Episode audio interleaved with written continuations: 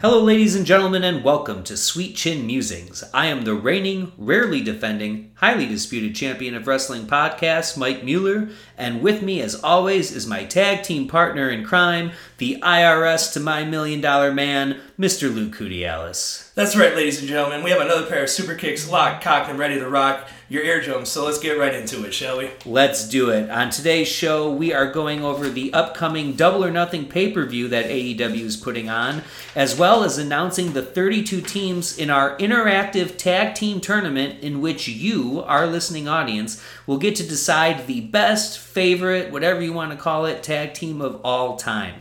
Now, before we get into the predictions and the teams, it's been a couple weeks since we've talked to you, and there's just a few notes from around the wrestling world that we want to discuss. We're not going to do a whole state of wrestling here, uh, we're really focusing just on these two topics, but we would be remiss if we didn't at least bring up a few things. First thing I want to bring up, um, it's a couple weeks old now, or at, at least a week old now. Uh, Sasha Naomi leaving the WWE under very uh, kind of shady terms. We don't know the full extent of everything. Uh, they were scheduled to be in a six woman match to determine the number one contender, I believe, uh, for the title. Not the tag titles. Not the tag women's titles, which they know, which they currently possess. which is very odd, you know, booking on itself. Yeah, oh, yeah, very strange. Didn't really make a whole lot of sense. They didn't think it made a whole lot of sense. Right. And instead of kind of just toeing the line and doing their thing, they ended up walking out. And as of yet, it's still not really been resolved or settled. No.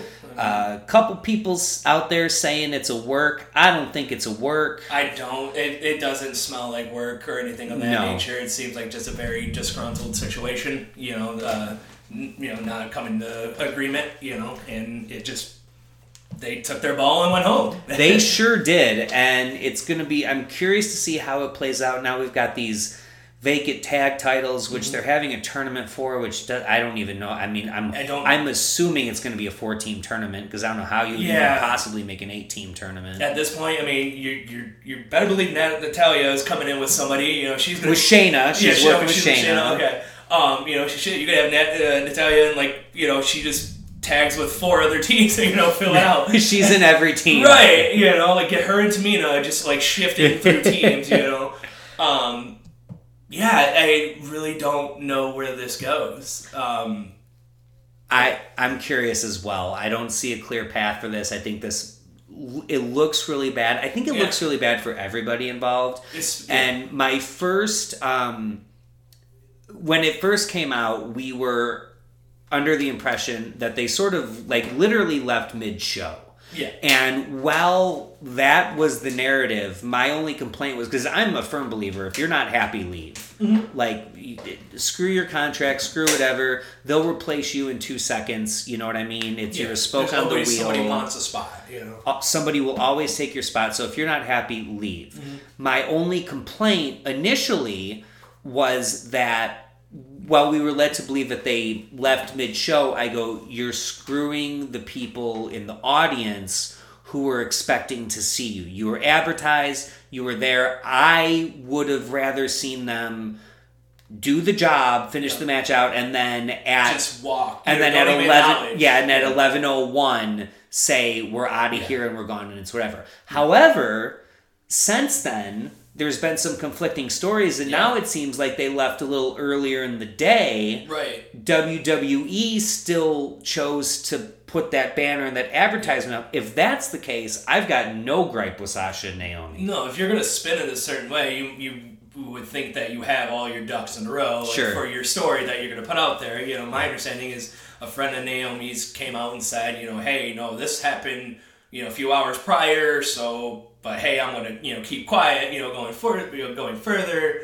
Um, you know, from the backstage report, supposedly there's you know, yeah, this is what happened, you know, or you know, it's it's really murky, and especially for WWE because obviously they're the ones in position of power, so Yeah. you know they're gonna get a, they're able to get ahead of it first, you know, so their narrative kind of plays right. But then when you hear about it, you're kind of like, wait a minute, you know, What's going on? Yeah, so And it, it sucks too because on the last episode we were just talking about how WWE's women's division is really now like back on track and really taking back over, and now we get this, and It is right back to uh, you know one step forward, two steps back. exactly, exactly. So it's really awkward. And talking about taking a step back, uh, other thing going on in WWE right now. You and I were supposed to be uh, sitting around the fifty yard line right. at uh, Allegiant Stadium watching Money in the Bank.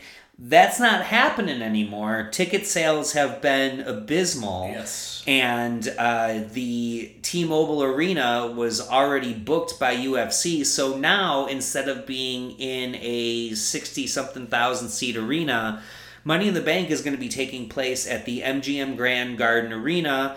I have never been to the garden. thousand. I'd It's my understanding capacity, but then with you figure, you know, with you figure set and everything, we're cutting off probably another three. Yeah, that's so we're down about 17,000 maybe fifteen. Yeah, that's seventeen thousand for like boxing. Yeah. you know, it, it's Yeah. it's going to be significantly lower, and it's nothing against the uh, MGM Grand. They've No. had some of the biggest boxing matches. They've had they had um, Halloween Havoc, I believe 96, 97, 98 were all from the MGM Grand Garden Arena, and those are some great Halloween Havocs. Uh, some great wrestling history is there, but when you're selling that you're going to be at a stadium and now you're at a smaller arena, That's not, not, even, a third of the capacity. Right. You know, it's It's not even the main arena in Las Vegas. no, no, and then like you're also going up, like you said, not only T-Mobile Arena, but UFC. Yeah. You know, at that time. Yeah. So it was it was a very bold move. It didn't pay off. Yeah. So now we're affected by it. You Sure. it's not a good feeling, you know, because you know, yeah, I uh, for my buddy's birthday, I was like, hey, we're going, you know, we're gonna be in Vegas. Like, I'm going to get us great seats. You know, like you said, 50 yard line, 28 rows up, perfect view. Now I have to scramble, you know, in Yeah. a couple days to hopefully get something even of the sort. Got to rebuy tickets. Rebuy, you know. Sucks for people, and we, you know, everyone is is getting refunded by Ticketmaster, but. If that money doesn't come in Right. by Wednesday when the tickets go on sale, supposedly for the people who already affected you had tickets, you know, they get a Yeah. priority, is my understanding. yeah, which I hope is the case because Yeah. like we already We should, tickets, yeah. yeah, It was invested. exactly. But now I'm even if it's only for a couple days, I've now like doubled the amount of money that I'm putting into this Mm-hmm. Right. until I get that refund back. That sucks for the people who are on tight budgets. That this is what they chose to splurge on, and now. You know, some people don't have that money until Right. they get it back from Ticketmaster, and so it's a it's a really bad look Yep. uh, all the way around for WWE. Not just because they couldn't deliver on their promise. And again, this is one thing I've, you know, you and I have talked about this, um, not on the podcast, but just hanging out watching wrestling. Uh, you know, with WWE, you know, I look at them like they're, you know, they're they've been doing it not the longest, but as of right now, they've been the longer running. Um, you know, you should have it figured out by now. You should. This shouldn't happen. You know, like you you kind of know, like, hey, UFC is going on. This is Vegas. There's shows. Like, you should be able to read the room and know that, okay, hey, maybe we don't have enough draw right right now, or to you know. So yeah, having to switch on the fly, especially when you actually do have a competitor. If they Right. if AEW wasn't exist you know of existence. Wouldn't probably hurt as much, right? Sure, But sure. then you know now you have UFC is gonna poke fun at you, AEW is gonna poke fun at you, which Tony Khan already has, Right, You know, yeah. so you know this is going to be a thing. totally. Hey, like now you have to sell. You know, how do you come back from that? Because now you have you know your pay per view for Hell in a Cell coming up, which Right. You know, hey, but then you have Money in the Bank. Then you have the overseas one with with Clash in the Castle. Yeah, like, is in that going to sell well? Like, Who knows? because I, this is also I going to think change the card. You know, That's the thing. That's what I'm concerned about and confused because my thought, I was so excited about it being in a stadium because I said, all right, if it's in a stadium, they have to go so big. I you're was going to ex- have fireworks at the end of the show. Sorry, you know, but you're going to have fireworks at the end of the show. Oh, Right? yeah. You want that moment. You Sure. want to, you know, so it's going to end with a bang. you're gonna have a stadium show and you're gonna have I was I'm not gonna lie, I was expecting the people in this money in the bank to be Cody Rhodes. I was expecting John Cena to come back. Oh, shit. I was expecting someone like Brock Lesnar. I was Okay. expecting them to put in I was expecting legitimate contenders, not just throwaways. You know, like nothing against them, like a Chad Gable or like a Sure, Otis sure. or you know anything of that nature. Like we're gonna get, like you said, Cody, Seth Rollins, maybe a KO, uh, a Randy Orton or a Riddle, or like you said, you know, someone that has legitimately either has been there and had it, or is a viable threat that like I can believe this person will win it and could even cash in tonight. Yeah, Yeah. I was expecting seven to eight main eventers Yeah,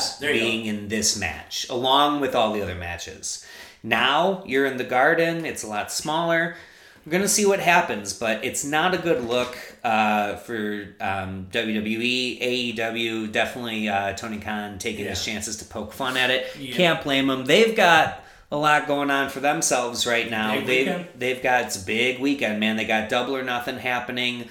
Huge card. Some might say too big. So, Uh, well, there, there- there's there's a time when less is more. Yes. I honestly, like I know this is their big yearly show. You know, the one you know reoccurring every year. yeah. Less is more at times. Yeah, you know they're they're going up against uh, the game seven of Yep. the Eastern Conference Uh, Finals. Heat and There's Celtics, right? Heat and Celtics. Yep. Uh, after the, after the Heat won a game that nobody expected them to win, but that you know that's hey, then maybe they should take a page out of people were writing off the Celtics after the first few games. My They were, So, I was like, hey, where are they at? You know. So now now we're at game seven. So hey, you you you got what you asked for. They got drama. We got drama because now we got a, a much more stacked card. Uh, time is going to be an issue. We don't want time to be an issue here, so we're going to go right into it. As of right now, the only pre-show match listed is Hookhausen. Hook and Danhausen, who just missed our list of greatest tag teams of all That's time. right. Although after this match, I might need to squeeze them in. Uh, they're facing Tony Nese and Smart Mark, Ster- Mark Sterling. It's on the buy-in, the pre-show for that. Um, it seems like it's going to pretty much play out like a handicap match. I'm not expecting Mark Sterling to do too much. Uh, Hook is still undefeated at this point. Uh, Danhausen hasn't won. And we don't know what's going on with Tony Nese. This is like the first real kind of rub that he's getting. Right. So it's a little interesting. I'm a Tony Nese fan. I, I love. I thought he would. I thought. Um, I, th- I think it, I want to say it was him and Cedric Alexander at uh, one of the WrestleMania pre-shows. Uh, it was the cruiserweight championship, and Okay. he just killed it. Just Just absolutely, solid yeah, match. solid match. He's a great worker. Uh, how do you see this one going? I mean, I'm I'm a big Hookhausen fan. Big, Sure. you know, big on Hook as it is. Big on Danhausen. Um, I think this is one of those just baby faces. You know, they're gonna win. It's gonna be it's gonna be fun. You'll definitely see some moments with Hook and Tony Nese. You know, like the young guy gonna go up against with the you know not the seasoned vet, but like the veteran. But the veteran, Yeah, yeah. he's definitely a veteran. Yeah. Um, Do you think Mark Sterling's gonna? He'll get a move the- in or but do you think he's gonna take the loss, or do you think they'll have? I think Sterling. Yeah, I, I could see either Hook or you know Danhausen being the one. Like maybe Hook does the work, but then Danhausen gets the cover. Yeah. You know you. Uh, but yeah, I would see it being on Mark Sterling. You know, there's Yeah. no need for Nese to have to eat the pin. I agree. Um, I agree. I, I think that's the smart way to go. I don't, you know, you're you're trying. You just gave Tony Nese a little bit of a rub having him squash Danhausen. Right. I feel like that's kind of all for naught if he takes the loss here. Um, if he takes the pin, you know, Yeah. or the submission Like, here. you could have Mark Sterling do something dumb and it, it leads to the loss. You know that way Yeah. Nese is even involved and he could look at you know Sterling. What, What happened? Yeah, Yeah, that's- you yeah. know? Um, Maybe Danhausen puts a little curse on Tony Nese, Yeah. and then uh, Hook makes uh, Mark Sterling tap, Yeah. something like that. Yeah, but Yeah. it's gonna be a feel, you know, that, like the feel good moment of the night. But it'll definitely be one of those like get everyone, you know, And it's the buy-in. It's their last Yeah. attempt to get people to buy the show. You want it to be happy, and yeah, I we're both in agreement on that for, For sure. sure. Uh, next match on the card, another one recently added. This is going to be a fun one, man, and I'm I'm going to let you take the lead on this because it's got one of your boys in it. Uh, Kyle O'Reilly taking on Darby Allin, Darbles as we call him. Uh, what's gonna happen here, man? Are we Uh, getting well, the clean Luke finish? wins. Like this, Luke I win this match. Like this is, I, I never would have thought I would get this match. You know, like I'm, I've always been big on Kyle O'Reilly since learning about him. You know, like. uh you know, just before him coming into NXT, you know, like looking into their New Japan side of the Ring of Honor. Um, but then, I, you know, from learning about Darby Allin, you know, like a little bit before AEW and all that, it's like big, big fan. So either way, I'm walking out of this one like a smile on my face. Sure. Um, I see Darby winning. I, I, I think he it's going to be a hard hitting match. Yeah. You know, because I can see, you know, obviously you're going to expect wild moves from Darby, you know, like crazy uh, spots and everything. I can see Kyle O'Reilly doing the same thing. You Yeah. Kind of like you know how we were expecting you know from uh, Adam Cole with Yeah. uh, Hardy. You Yeah. know, like I said, you know Kyle Riley's going, to but I ultimately see, in a way, like I don't see uh, Darby losing two in a row because of how he lost with Hardy. Right. You know, he hits Right. the coffin drop and then he still loses. I don't think that happens. You know, again, like I think this one, but again, I'm I'm happy either way. yeah, yeah. Uh, no, this is definitely the fans' win for sure. Yeah. Uh, I'm going to agree with you on this one as well. Okay. Um, just because I have a tendency to pick against Darby. Not that I dislike him, I love him, but I tend to not give them enough credit, uh, and I I tend to pick against Darby, and it usually ends up biting me in the ass. Yeah.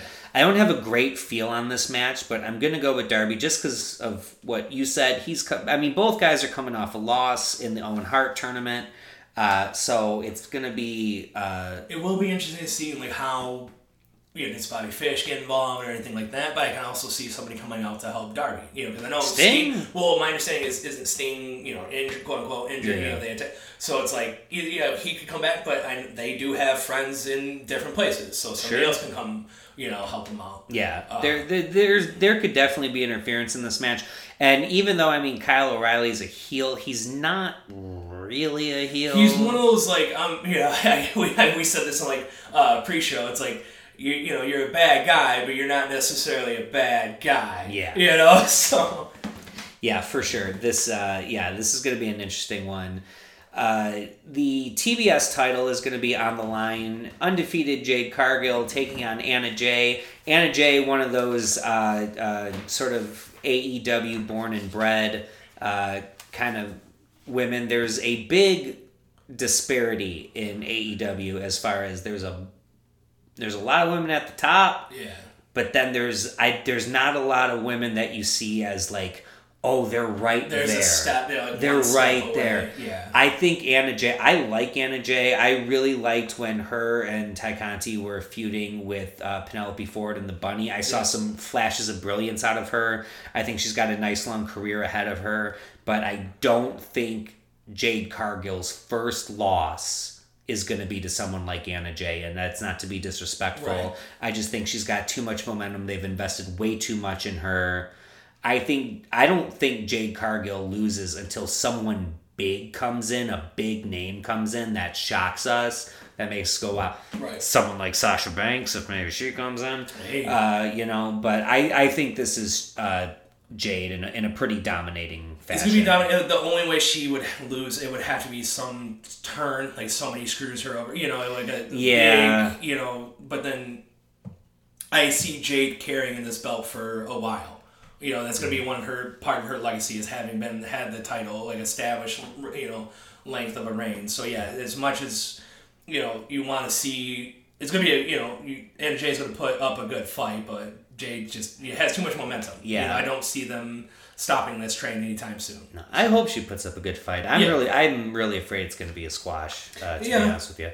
Um, next on the list, we've got House of Black, Malachi Black, Buddy Matthews, and Brody King facing the recently reformed Death Triangle, Pac, now Penta Oscuro, and Rey Fénix back from injury. This is going to be a whole lot of fun. A whole lot of flippy dippy shit, whole lot of hard hitting moves. These are Yeah. two very, very different styles of teams, but I think they're going to work really well together.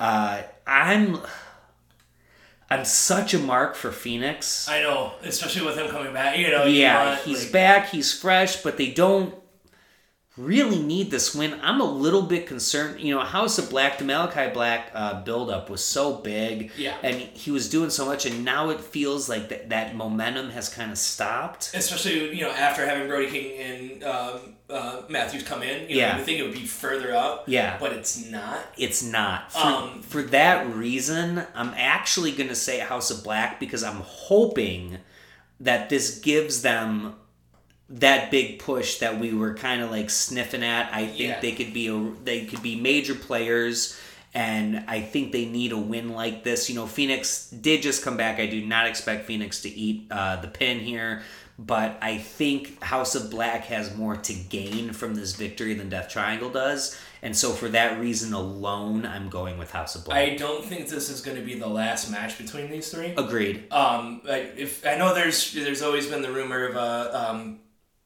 a three man tag belt, you know, eventually Trios, introduced, yes. trios introduced. So that's where I see that you know this is not the last time these three cross paths or these six cross Six. paths. Um, I, I'm with you. I think House of Black needs to win more than Death Triangle. Okay. You know, um, even with Rey just coming back, you would think, okay, hey, they're gonna want you know get him you know wins or they can build that up. At any point with those three House uh, uh, Death Triangle. Death Triangle, they could just start, you know, uh, win streak, and it's like, okay, hey, they're going towards it, right? Like you said, House of Black kind of spinning their wheels just a little bit now that they've been established. You know, hey, this is who it, you know, who's in the team, um, things like that. Yeah, they need the win because if they lose, it's kind of.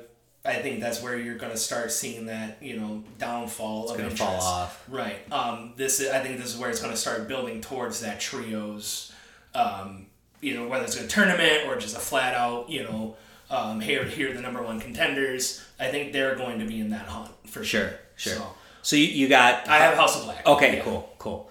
Uh, next match, we've got American Top Team, Scorpio Sky, Ethan Page, and Paige VanZant, with Dan Lambert, of course, versus Sammy Guevara, Frankie Kazarian, and Tay Conti.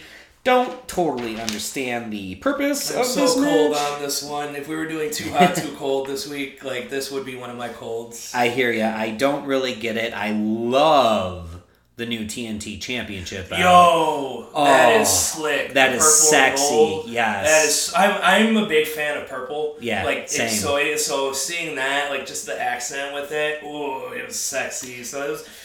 I, I love what they're doing with the TNT belt, even though it's not the greatest of storylines as of late. Sure. The fact that each individual winner has gotten their own, like this is my Yeah. belt. Yeah. I love the flavoring on that. I do too. You know? And it seemed it was sort of like I don't think that was the original plan with the TNT No. Championship, but it got rushed out. You know, it was it was Mm-hmm. it was uh, debuted during the pandemic, so it had the, the first TNT Championship belt was awful looking Yeah, because it wasn't finished. It looked very. It looked like a replica of a replica. yeah, yeah. You know, it looked like the if you look up like the old like 1970s titles like Yeah. in like non-major hard, promotions. like pl- leather plastic type, like Yeah. just. Yeah, it was not a good Yeah. look. But like you said, you know, they've definitely improved on it. You know, Oh, each yeah. time. Yeah, with- you know, and then Cody comes at you, and they have the new belt, Mm-hmm. and then with Brodie Lee passing away, they kind of retire that, which I thought was a nice kind of like nice you know, tribute. You know, but then Miro, you know, like Yeah, and since then it, it's sort of taking on these new incarnations, and if it's one of those things where every new person gets a belt that's a little bit sort of customized to them, Yeah. I think that'd be a really cool thing. I do like the idea better than just nameplates. Yeah. Or anything. Yep. You know, nameplates Same. are cool, not to, you know, Sure. you could have great designs with those. But the idea of it being personal, you know, like this is my belt, Yeah. is, is a and nice it's more expensive, but uh, Yeah. shit. I mean, just just ask Papa Khan for a little bit more. Yeah, cash, hey, daddy, yeah. I need, you know, um, but I mean, they, 30 it's not like they're not making money off of Right. sales of, you know, merch or anything like that. yeah, so. they're doing just fine. And hell, if I had, you know, wrestler money, if I was making decent, I would, I would pay the money. Like, here, I'll get my own damn. Right. I'll throw down a few grand for Yeah, mine. You know, absolutely. Because if I'm gonna keep it anyways, Yeah. you know, it's like my time. You know, yeah, I'm coming home with this. Absolutely, I couldn't Um, agree more. As far as this match goes, though, there's you know he is your TNT champion, but Right. the only real stipulation on the line is if American Top Team wins, Guevara and Kazarian do not get to challenge for the TNT championship as long as Sky is champion. The last time there was a stipulation like this that I can remember is when it was Cody and Jericho. And Cody said if, if he loses, he would never get to challenge for the AEW title again. We all kind of thought that was whatever, but it it it it was true. It was he true. never challenged for the title again that, after like, that. They, I, would, I do. There's part of me that thinks that they wish they couldn't walk that one back. Sure, little. sure. You know, like So now I feel like though they are kind of in the situation where if they want if they want to make the steps matter, which Yeah. I'm all for making the steps matter, Yeah. make it really count. You know, put your money where your mouth is. right. That I don't.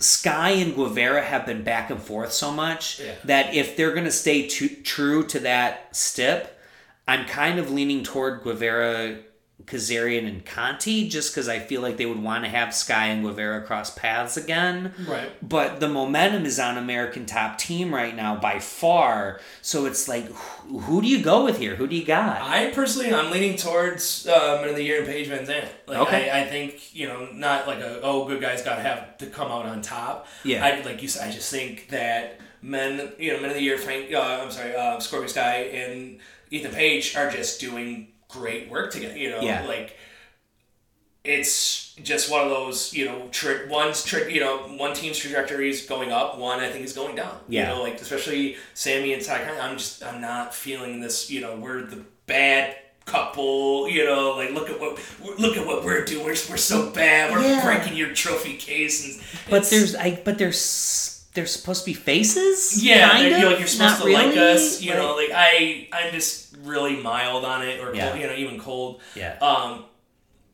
because I think honestly, I think Conti's better than this. You know, she I hear like like you said, put her back in a program with Anna Jay and something. And like it, I I would be more interested than this. Yeah. So, but I just think that Scorpio Sky and Ethan Page, uh, they've just been doing better work. Yeah. You know, and so it's, it's one of those like they it should pay off. Yeah. You know, yes, the Scorpio Sky should have. You know, I.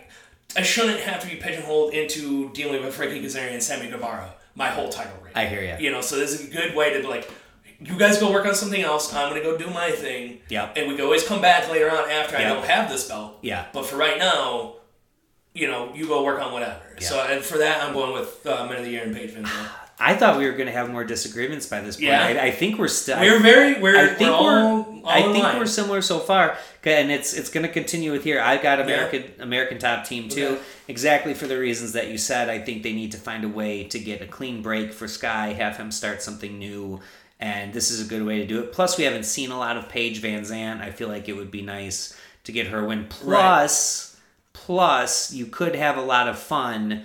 If Paige VanZant ends up getting the win over Tay Conti, you can have like Sammy blaming Ty for him not getting another chance. There Yeah. could be some tension Or there. Sammy and Frankie don't see eye to eye in the match, and then Sure. you just get a program between those. two. Between those two, I'd You watch know, that. Yeah, yeah. Because I don't think it's like Frankie was Kazarian was like, I was on the inside, I was here to bring you know like bring you down, you Yeah. know, Sammy or anything. I think it's just they may have a disagreement or something, or even after the match, and then that's where those two go. Yeah. and then they can have a feud there, and it's like keeps them away from Scorpio Sky. Totally, totally. Or you get an egomaniacal Ethan Page, and he screws over Scorpio Sky, In the match though, or after? After I could see after. Right, like I hey, could see after. he wants yeah. to, Yeah. he wants to challenge for the belt now. yeah, I don't want it to happen. Yet, I don't though. want it to happen yet. Not yet. Somewhere down the road, I can see it. I can Like, see if Sky gets a long run. right, because I can see that happening. like Ethan Page, his ego, he gets Yeah. real jealous. He's yeah, or like he keeps being like, "Hey, when when you gonna give me a shot, Sky?" Yeah. and Lambert's trying to prevent that because he knows the tension. That could work right, out and really well. Like, why? Because you know I could beat him. Yeah, It's just- yeah, He gets that tension yeah. there because then now you know he's Yeah. got to figure out who do I, whose corner am I in. Yeah. Pay I do say too, I do think uh, Ethan Page is the first person that AEW dropped the ball on because he Mm-hmm. came in as that the mystery like the Yeah. last in the Yeah. Casino Battle Royale Yep. and he was the first surprise entrant to not win. And since he's been in, they really haven't done anything with him until now. Right. And they're finally because I I like Ethan Page. Yeah. a lot of people think he, he's very uh, generic, um, but I, I think there's a lot of untapped potential there. Yeah, and uh, you know, because I watched some of his blog. You know, he's, he's big on toy collecting and stuff like that. Oh, okay. I yeah, didn't know that. Yeah, oh yeah, he's got some really good vlog. Yeah, because uh, him, um, uh, Matthews. Uh, uh, Cardona, even like Danhausen, like they all, you know, in uh, uh, Hornswoggle, they all go like to different toy stores, and you know, so it's really cool behind the scenes because You see like their personalities and everything. Yeah. So for that, like I really enjoy, you know, Ethan Page because it's Yeah. like, all right, you know, behind the scenes. So you like, like the man. yeah, for sure. But then you know that his character is kind of like he does lean into that like ego, you know, thing, you know. Um, Yeah. So yeah, it, like I said, I would like to see a program with him challenging for it later down the line. Eventually, I think that's where we're gonna get, um, and I think this is a good way, yeah, to to put Sammy in the rear view of that TNT title, let them do their own Right. thing. Move on from that. This is going to be a fun one. Uh, we've got the Hardys versus the Young Bucks. Uh, great, great moment uh, with with the Young Bucks mocking the Hardys. Really well. Got to see one of my boys, Yeah. Gangrel, come out do do the uh, blood spit take. Yeah. You know, fuck Triple H and the water spit. Right. Gangrel and that blood, blood. spit. That thing went like It eight went feet well, in the it- air, and man. Especially with him in the white shirt when he gets the mist. He gets the on him, mist. it like really helps the you know. What so- a visual! Yeah. And dude, those teeth are real. Right, You got those yeah, teeth got 'em, uh, implanted. yeah. Like that's legit. Uh, m- this is another one where wh- you picked first last time, right? Uh, I might have. You did. Yeah. All right, I'll pick first this time. Okay. I'm actually I'm gonna take the Hardys. Are you? I'm gonna take the Hardys. I I don't I don't love this pick, but I do feel like the Bucks have been doing more jobs recently. Um, I feel like the elite in besides Adam Cole, the elite in general have taken a bit of a back step as far as not necessarily being in the main event picture. Right. Um, there's some moments uh, later on. th- I think there's not going to be a ton of just woohoo feel good moments in this uh, pay per view. I, I think we're going to get a lot of dark, and I think you need some light to balance that. Okay. And I think, you know, I, this is the first time the Hardys have teamed together in how long? Yeah, a few years Uh, for sure. Yeah, yeah. since before you know when Matt in that one before they came back to WWE. Yeah. basically. You know, Yeah. well, yeah, because after after that run, you know they yeah. So I'm gonna go with the Hardys. I'm. This is a real coin flip to me. Um, may, maybe I'm looking a fool here. I I did a little teeny tiny bit of research. It seems like um, more people are definitely picking the Bucks in this match, and I understand why completely. But I'm gonna go with the Hardys for a feel good moment here, for no other reason than it's just good nostalgia, and that's all I got. I gotta say, I think you don't bring the Hardys together to not have them make a potential run at the belts. Um, Okay. the way I see it, because you, at any point the young bucks, young bucks, even if they lose two months in a row, they get instantly like, hey, we're gonna challenge, you know, not just because they're VPs or whatever, you know, Right. just they have that. Um, They're they're forever contenders. they're forever contenders, perfect. So they, you know, they can afford to just goof off, Sure. and not, you know, they have a good match, but then they don't, they can shake off a loss, right? Yep. I, I see eventually the Hardys challenging for the. Do I see them winning? Maybe they've already had their you know tour of gold, you know, a few Sure. years ago, Yeah. uh, and stuff like that. But Oh, we'll talk about all the titles they right, oh, right, right. But at the same time, um, I, I again, I think I, I'm right, I'm with you. I think the Hardys, you know, pulled this one No out. kidding. I know we're I we- matching. we did not. By the way, we No, did not is- discuss any of these matches. There's only one match. we- I think. Well, Well, we talked about a couple, a but- couple. You know, one of them being the um the uh Frankie Kazarian Scorpio. yeah, You know the. yeah. the and we discussed the three. main event a bit. Right. Yeah. Um, But yeah, this no, is- I, I, I have a feeling the Hardys pulled this one out just with where I see this going. Like Sure. so I see the Hardys potentially being one of the teams that challenge Jurassic Express. Yeah. Though I think FTR should eventually, you know, like that again. It's something we'll discuss. We'll you know, the discuss tag that, teams. Yeah. Um, all right, so so leading into that nice segue, I don't know if that was intentional or not, but the next match we're discussing is the triple threat for the AEW Tag Team Championship.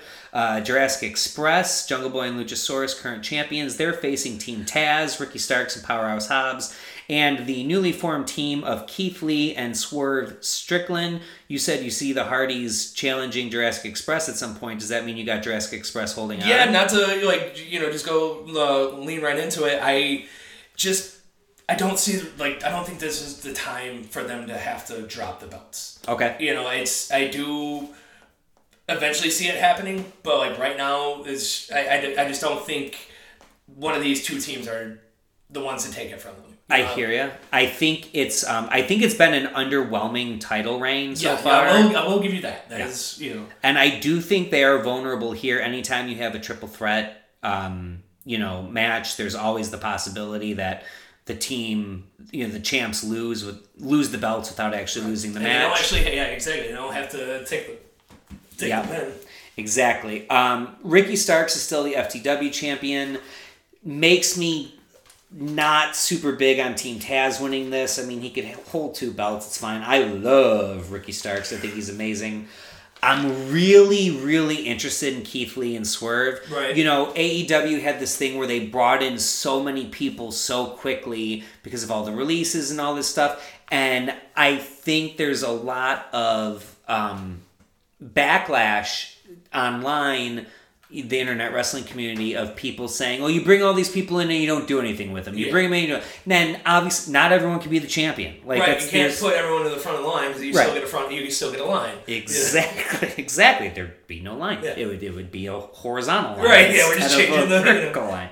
Um, but my I want Jurassic Express because I I've said Yeah. so many times I am such a stand for Jungle Boy. Right.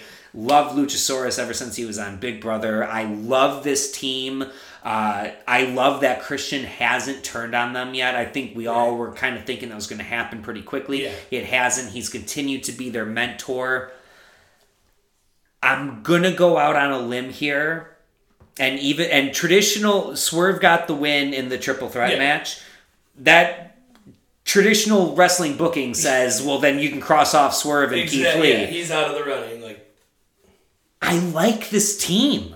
I Keith like Lee and Keith Swerve? Lee and Swerve. Yeah, no, it, it, like you like you hit it. You hit it on that. Like Keith Lee needs something. Like you, you didn't bring him in just to have him lost in the shuffle. Yeah, Right? And So- I think both of these guys are in danger of being lost in the shuffle. I think Jungle Boy and Luchasaurus are going to be just fine if they drop the belts. It's been not the most memorable title reign. no. Uh, I'm gonna take Keith Lee and Swerve on this one. I want to be wrong because I I want to see Jungle Boy and Luchasaurus continue to hold gold. I I just I adore them so much as a team. Uh, they got such a good look. You know, they almost not to spoil anything. They almost made my list for my third for the 32 teams. They didn't. But uh, I really, really like them a lot, and if I'm wrong on this, I'm okay with that. Fair enough. But I think this is your chance to tell the audience. If I'm Tony Khan, this is my chance to tell the audience: have faith. Right. These people that come in, some of them are going to get that rub Yeah. right away. Obviously, Well- not everyone can, but some people will, and I think it's. I think Keith Lee and Swerve. It's going to be really nice for them.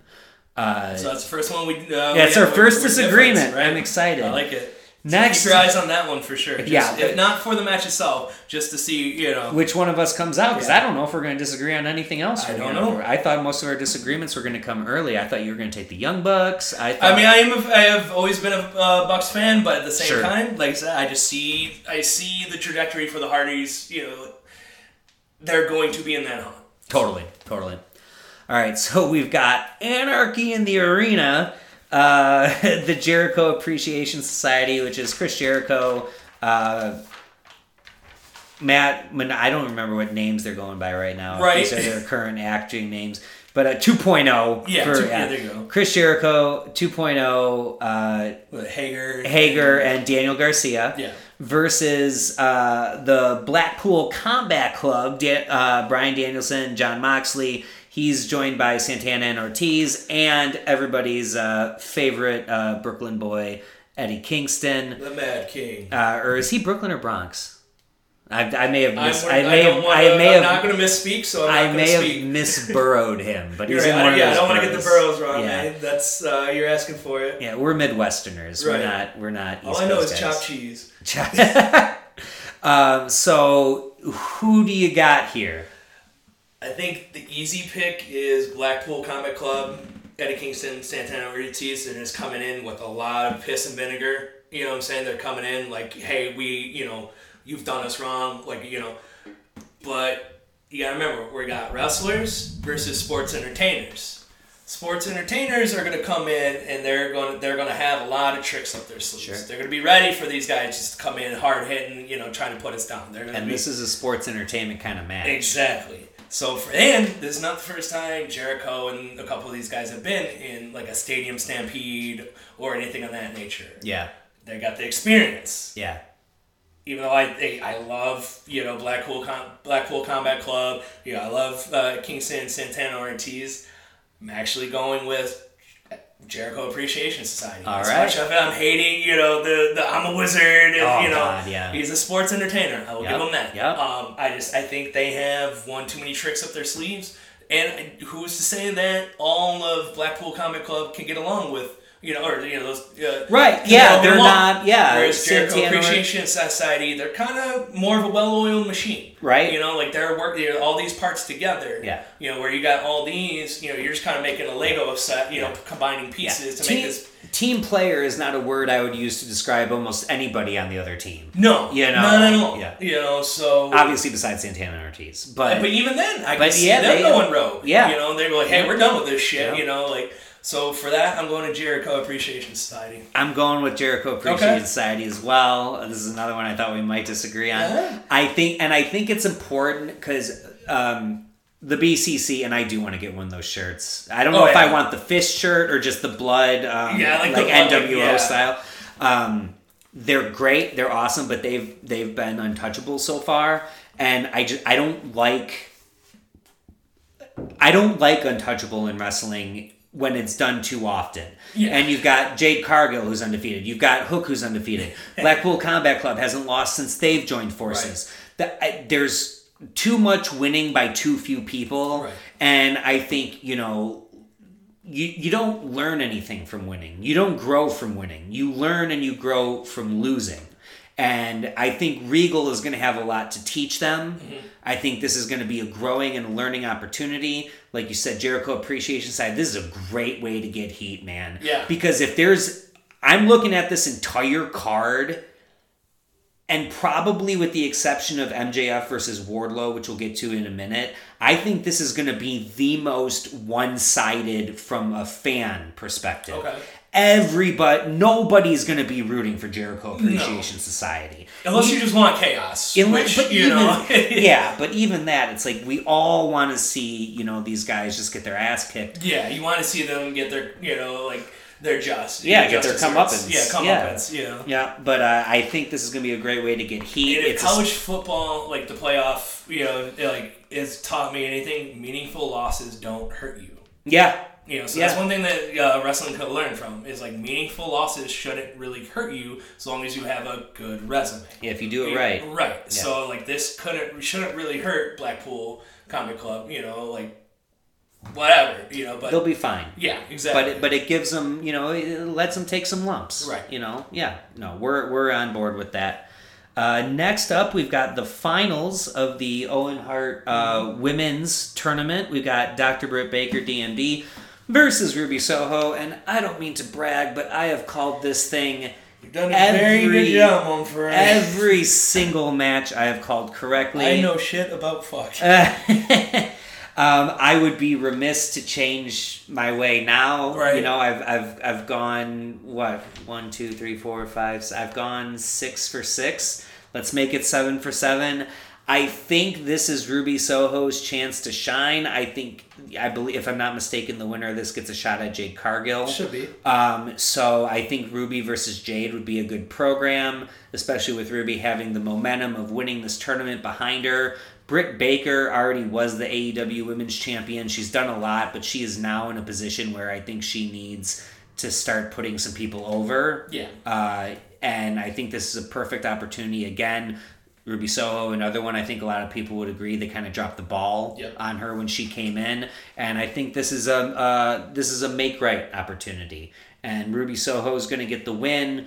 Her win, I did not see it, but her win against Kris Statlander, a little underwhelming, a little. Uh, Oh, hey, you, know, that's not the cleanest way to go. You're supposed to be the, you know, supposed to be the good baby yeah, face. we're supposed to be rooting for you. You Yeah. knee check someone, Yeah. it's a little dirty, you know. It's But- especially someone that's supposed to be, you know, your friend. You know, you guys are on good terms. Right, like, right. But hey, you know, wait a minute. Yeah, as uh, I can't remember the the captain's name, but as the captain from Super Troopers would say, desperation is a stinky cologne. Yeah. and uh, I think there's a little bit of desperation in Ruby here. Right. Uh, it's a little little win by any means necessary because she knows, you know, she hasn't had the the run that she wanted.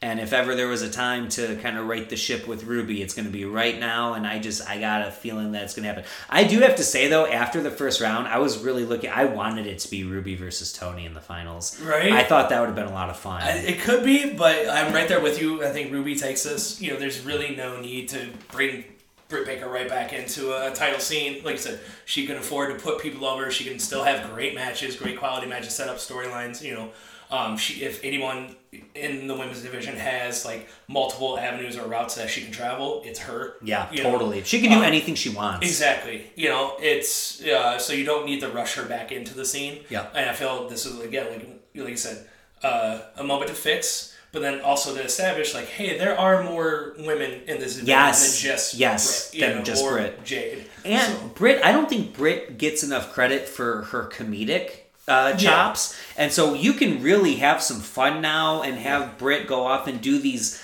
less serious, less important, like you said, get her out of the title picture. Have her in some other feuds where we get to see a little bit more of the fun side of Britt Right. Baker and have some fun with her. So yeah, we're in agreement on that. Yeah, right. I want to see Britt chase basically. Yeah. you know, but like I said, it doesn't always have to be right away back No, into it. But no. like her building up a chase, you know, you you're always intrigued to see how someone comes back towards you know right from being at the top. she'll get that hunger back in her. Oh, and yeah, and it's again she's another one. She's uh she's like the Bucks. She's a forever contender. Right, there you go. For sure. For sure. All right. So that's for the women's cup. For the men's cup, we got Samoa Joe, who you and I both had going out in the first round Yeah. against anybody because we had the Joker going. I wasn't over. imagining it was gonna be uh, Johnny Johnny Elite, you know, Johnny Dark. Yeah, I think both of the Jokers were a little. Don't get me wrong, I, I love me some Johnny Wrestling and I love Maki Itoh. Right. But neither of them were who we were. No, no, expecting. no, we were way off. way off. I was Samsonite. Yeah. I was way off. Um, little Dumb and Dumber reference for everybody. uh, but we got Samoa Joe versus Adam Cole. You and I both picked Adam Cole when this tournament first came out. Obviously, it's shaken up a little bit differently. Are you sticking with Cole or I'm do gonna, you? I'm gonna stick with Adam Cole, baby. Baby. Um, no need to, sh- to change, even though I'm, you know, a big fan of Samoa Joe. Like, this is gonna be one I'm, you know, glued to the TV for either way. For sure. Um, it's gonna be hard hitting. You know, I wouldn't be surprised you get a couple, um, uh, muscle buster, you know, a muscle buster off the top Yeah. rope, or you know, um, see even try to you know get a Panama Sunrise, you know, on Samoa Joe. You know, like. That would be cool. Um, so I, but I see Adam Cole still coming out on top. I'm with you. I, I think this is perfect for Adam Cole. I, I think we need to keep Adam Cole as close to perfect as possible until Kenny Omega comes Yeah. back because I think that's ultimately where this is going. Um, and the more momentum you can get behind Adam Cole, I think the better. And yeah, it's, I don't have too much more to say about that. Plus, we picked it from the beginning, and we're already running a little long, so let's keep it going. Uh, MJF versus Wardlow. If Wardlow wins, he will be granted his release from his contract with MJF. If MJF wins, Wardlow will be permanently banned from signing with AEW. This is Wardlow, right? This Right. he's going to set a record for amount of power bombs. Yeah. just how uh, Brock did with the German suplexes. Yeah. you know, I don't, I couldn't tell you off the top of my head, like, or you know, what. Well, The it, record for, is- for Brock, it was 16 on Germans? Cena. Okay. Yeah, at the SummerSlam. Yeah, I can see this being like at least twenty power Yeah, bombs yeah. or something. I, I, I enjoy MJF. I, you know, I. I, I'm just, it's the same thing over and over, unfortunately. You Yeah. know, hey, you have to do these stipulations, you have to, you know, these trials. It's the and- Cody. Right. Yeah. You know, it, but it's just okay. We've done this before. You know, and then we've seen him. You know, the dastardly heel and wins. You know, by nefarious means. No, this one is this is one of those matches. The thing on the card where the good guys have to. You know, He's got to Go win, especially with the stips. There's Yeah. no, like, and again, if because what are you gonna do? You're gonna have him sign a Ring of Honor just because Tony Khan rings. So okay, I'm not with AEW, but I'm with Ring of Honor. and I'm going to be on AEW. Right, I'll still be on. Yeah, because Samoa Joe being the TV, you know, it's like no, let's not bullshit our- ourselves here. Yeah. just give me what I want. I want to see Wardlow slam the shit out of MJF twenty times forever, and then just it, it changes MJF's mind a little bit. Yeah. Oh shit, you know. Yep. I know. It's. I think this has got to be Wardlow, and they're Yeah. so behind Wardlow. You and I were discussing a little bit Yeah. before the thing started. I can easily see Wardlow fighting for the AEW title in, Oh, like, in a year. like a year. Easy. Yeah, Yeah. yeah. He's a, a year from now, when we're talking about next year's Double or Nothing. Yep. He can easily be main eventing Yeah. it. Uh, two more matches. The two uh, world titles matches. First, the women's world title match. Thunder Rosa versus Serena Deeb. Um, you know, I personally I love Thunder Rosa. I think Yes. she's got a great look. She's got a great vibe. Uh, she uh, is she runs um, Mission Pro Wrestling in San Antonio, which uh, friend of the show, uh, Amanda Rivas, actually is the GM of that. That's awesome. So yes, so we've got a little bit of we've we've got second, possibly third degree connections to Thunder on the show. But uh, you should, not none of our three major champions have had the most um, illustrious reigns right now, Thunder included. Uh, Serena Deeb, great heel, classic, very old school heel. I think this will be a good match. I think it's going to surprise a lot of people, but I think this has got to be Thunder Rosa. I don't think we've told her story even close uh, to the extent that we can. So this to me is a pretty cut and dry win for Thunder Rosa. Uh, it like said, it'll be a good match. It'll be a hard hitting match, but ultimately, I, I just I don't see I don't see Serena Deeb being the face of this division. Not quite yet. No, I don't think uh, Thunder Rosa's run's done. It's it just at it. I'm gonna say it's at its beginning, but it, we're we've not hit the meat of it Yeah. just yet. Yeah. Um, there's still more you know meat on the bone for that one.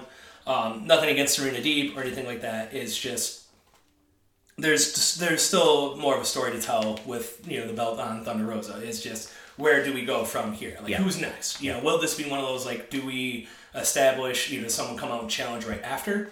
You know, maybe Sure, sure. or something of that nature, or someone from Thunder Rosa's past, because that's the beauty of her having been around for as long as you know she has history from a lot of wrestlers on this card, you know, on, the- on the roster with AEW, Yeah. you know, in indies and stuff. So Yeah. you can always pull from stories from there. You Yeah, know, so totally. I think there's still more of a story to tell here. You know, that her uh, the book's not finished just yet. So I'm going with Thunder Rosa on this one. I agree. I could not agree more.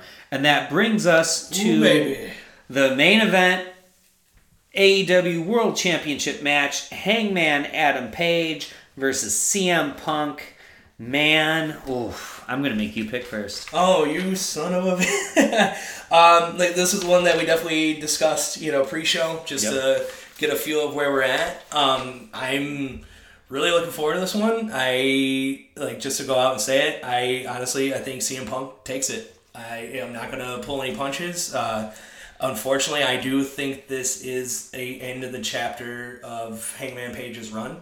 I don't think it's end in the story itself um, but just with where we're heading, um, it hasn't, like you've mentioned before with a couple of the uh, titles, it hasn't been the most memorable run Yeah. for uh, Hangman Page. Not to say that he hasn't had memorable matches, Right. you know. Oh, he's had some great matches. But in the whole story itself, you're we're, we're, we're just looking at highlights. We're not looking at the whole story. Yeah, yeah, right. yeah. So I think give it a year or two. You know, I think Punk wins this one. Um, we'll get a little bit of a hey, I've been the snake of the grass the whole time. You should have believed MJF. You should have believed Eddie Kingston. Shame on you. Yeah. But I also think he's going to push Page to not necessarily turn heel and not necessarily knock them into like a spiral, like what happened, you know, with the Young Bucks and all those, you know, that story yeah. But we're gonna see a sign of Page. We're gonna see some cowboy shit, but it's gonna be that you know, Little hey, dark cowboy. gunslinger. Like I'm a, you know, I'm like I said, I rob trains, I rob banks, cowboy. You know, like He's going to wear the black hat. right, Yeah. exactly. So he's gonna Punk's gonna make him do some things that he didn't want to do, and he's gonna let, leave him reeling. Like, oh shit, what did I do? You know, but he's gonna lean into it. We're gonna get more of a darker Hangman Page, and I think that's what he needs. I think. You know, yeah, he's the hero. You know, you want him. You know, you're gonna cheer for him. But I think you're, you know, we could cheer for Hangman just as much with a darker side. You know, Yeah. so I uh, I understand what you're saying completely. I don't think CM Punk ever needs to be the AEW champion and he'll be just fine. I also am still waiting on Adam Page versus MJF for the title.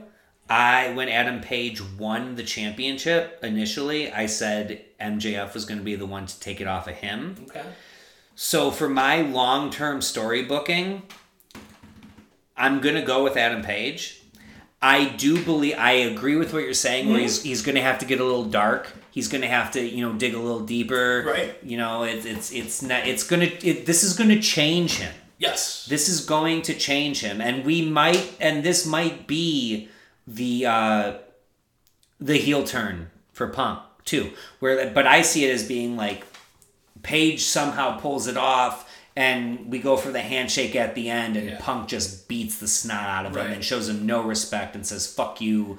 You know, I That or he, you know, Page, he cracks him or something, you know, like goes maybe, you know, just wild off the top of the head, you know, Eddie, or I'm sorry, uh, CM up pulls a Eddie, you know, he tries to act like, you know, hey, he cracked me with the belt, but then you know what? Page Oh, is like, you yeah, know what, yeah, fuck it, you know, yeah. the ref gets distracted, he actually does crack does him. hit him. Yeah, And then he actually, you know, like he gets the pin, but then CM Punk's sitting there covered in his blood and he's just laughing. You know, that Joker, like, Yeah. I got Batman to do the Yeah, thing he yeah, yeah, yeah. Like, I look, got you, I yeah. told you. And Yeah. he's just fucking laughing. He's sitting there just laughing. it's like the end of seven. He Yeah. he gets Brad Pitt to pull the trigger. right. You know, it's yeah. just like, I told you, like, I got, you know, uh, it's, Yep. I can see it going that way. yeah. But I just I I just with everything coming up with you know Forbidden Door, you know, in you know AEW needing, I, I at this point I do think they need a shot in the arm. Um. But I also think that Hangman, you know, turning a little darker or you know, like a different edge to him would help. But I think CM Punk taking it here, it just gives AEW that shot in the arm Yeah. to kind of move the needle. You know, especially with WWE kind of floundering right now with the situation with uh, Sasha and Naomi. Not only what the the Money in the Bank thing. Yeah. This is a time for them to kind of you know. and I do I do agree with you on that. Yeah. I think this is that like I I would not be surprised in the slightest if CM Punk wins. There you go, yeah. I'm just I'm literally picking because I right. my long-term- story I still see it ending with MJF going over um Because MJF Page, has to. I think he has to have the belt at some point. Oh Like definitely. you know. Definitely. Uh yeah. So all right, any anything else you want to say? No, man, I think we've covered it. You know, Cool. basically, it's just uh, it's gonna be a long fucking night on Sunday. God, yeah, you know, like my I'm hearing this that they're gonna try and have the pay per view end after the game, you know, seven ends, which I think is like, hey, we're looking at like midnight, one o'clock. you know, Yeah. like, it's gonna be a This long is not really night. necessary, Tony. Like, what the fuck? We're not all. We all can't afford Coke like you can. No kidding, right? Oh my god. um, so yeah, we'll see where it goes with that. Um, as far as what we're doing over here, we got the tag team tournament. If you've been listening to this show for a while, you remember the best entrances of all time, where I put up a little survey. Everyone got to vote. It was wildly popular. Been waiting to do it again with the Owen Cup uh, finishing up. It seems like the perfect time to start a new tournament. We are going to announce the 32 teams in this tournament. We're going to give our 30 second elevator pitch on why each of these teams deserves to win. I'm not going to badmouth any team or say why one team deserves to win over the other. There's a That- reason why they're on this list. there's a reason why they're on this list. It's up to all of you to decide who you think is the best and the worst. And we're not doing any seedings yet. This is just the announcement of the 32 teams. The next time that we come to you will be when the polls officially open and we'll have all the seedings and we'll discuss it at that point. In between now and then, pay attention to the social media page, specifically Facebook and Twitter uh, for Sweet Chin Musings. We are going to try to be dropping some matches for you to look at because we want you to stay informed. And before we get into the list, I do want to say the list is more. Um, there's a, a lot of teams that are off this list that if you look up greatest tag teams of all time, you'd find them on there. And that's simply because the vast majority of the people that listen to the show are people our age. Right. And so there's teams like the Midnight Express, the Rock and Roll Express, the Wild Samoans, teams like that that have the, all the credentials in the world Yeah. and very well may be the greatest tag team of all time. But I wanted this to be as competitive as a field as possible. So we were really trying to keep it to, at the very least, mid 80s up till now because I feel like that's when most people that are listening to this show were watching wrestling or are watching wrestling. So it's no disrespect to those teams that came, uh, you know, in the past. They they paved the way. Blackjacks aren't on this list. There's a lot of teams. Bushwhackers, you know, guys- Bushwhackers. You know, hey, Uh, they, they're memorable, but hey, you know, are you really gonna put them in your top twenty? You know, Yeah. or you know, Yeah. Um, so we're gonna buzz through them. I got a little blurb about each of them. Luke, feel free to add anything. There's a there's a few teams on here that I'm asking you to straight Oh, up sure. just take because I don't know that much about them. But you made some excellent points, and we do want a decent variety. And for the sake of um, objectivity, again, because none of these have been ranked or seeded yet, We're going strictly in alphabetical order, and we're starting with the APA, the Acolyte Protection Agency. Uh, Faarooq and Bradshaw, very interesting group here. Um, three time tag team champions. They were around for four years, uh, which is pretty impressive given the ever changing landscape of the WWF in the Attitude Era. But absolute stalwarts. They had a very healthy run, like I said, an era where things seem to change every single week. APA was around a long time.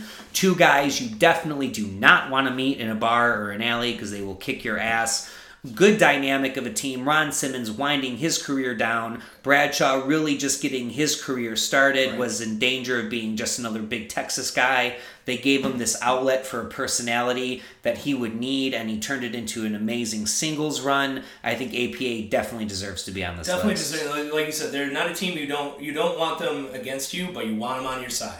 And that's one thing I love about them as well is because of their backstage segments, whether it was you know just for comedic relief or just pushing a story. It was something you always look forward to every week or every other week. Was like, hey, where's what's APA? doing? Yeah, they Right? were they were as important in the backstage area as they were in the ring. Yes, there's definitely one of those things like back in the '90s, you know, like uh, when they're around is like, like I said, uh, weren't always the greatest backstage segments, but Sure. APA is one you could look forward to. Like you actually are going to look back and like, hey, let's watch that. you know? Definitely, definitely.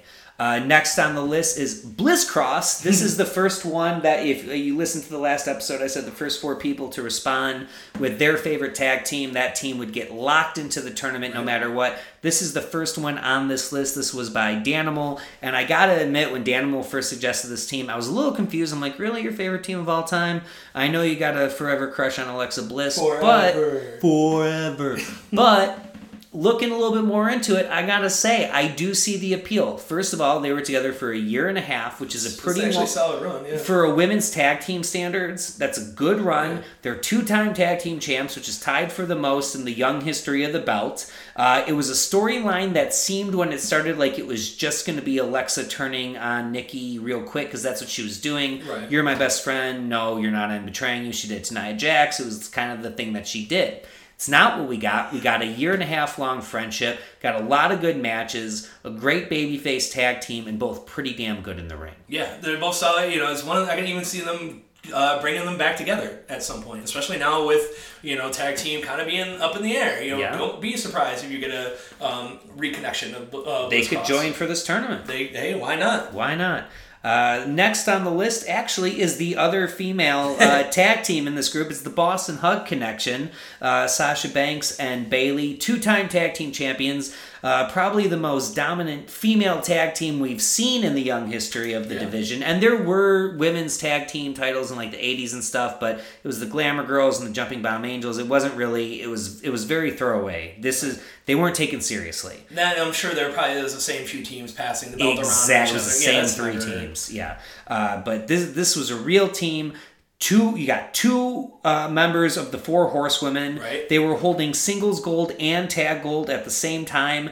I'd say, along with Drew McIntyre, they absolutely carried the WWE through the Performance Center era, which is an era that people don't like to talk about, but they were one of the few bright spots in a really awkward time of wrestling.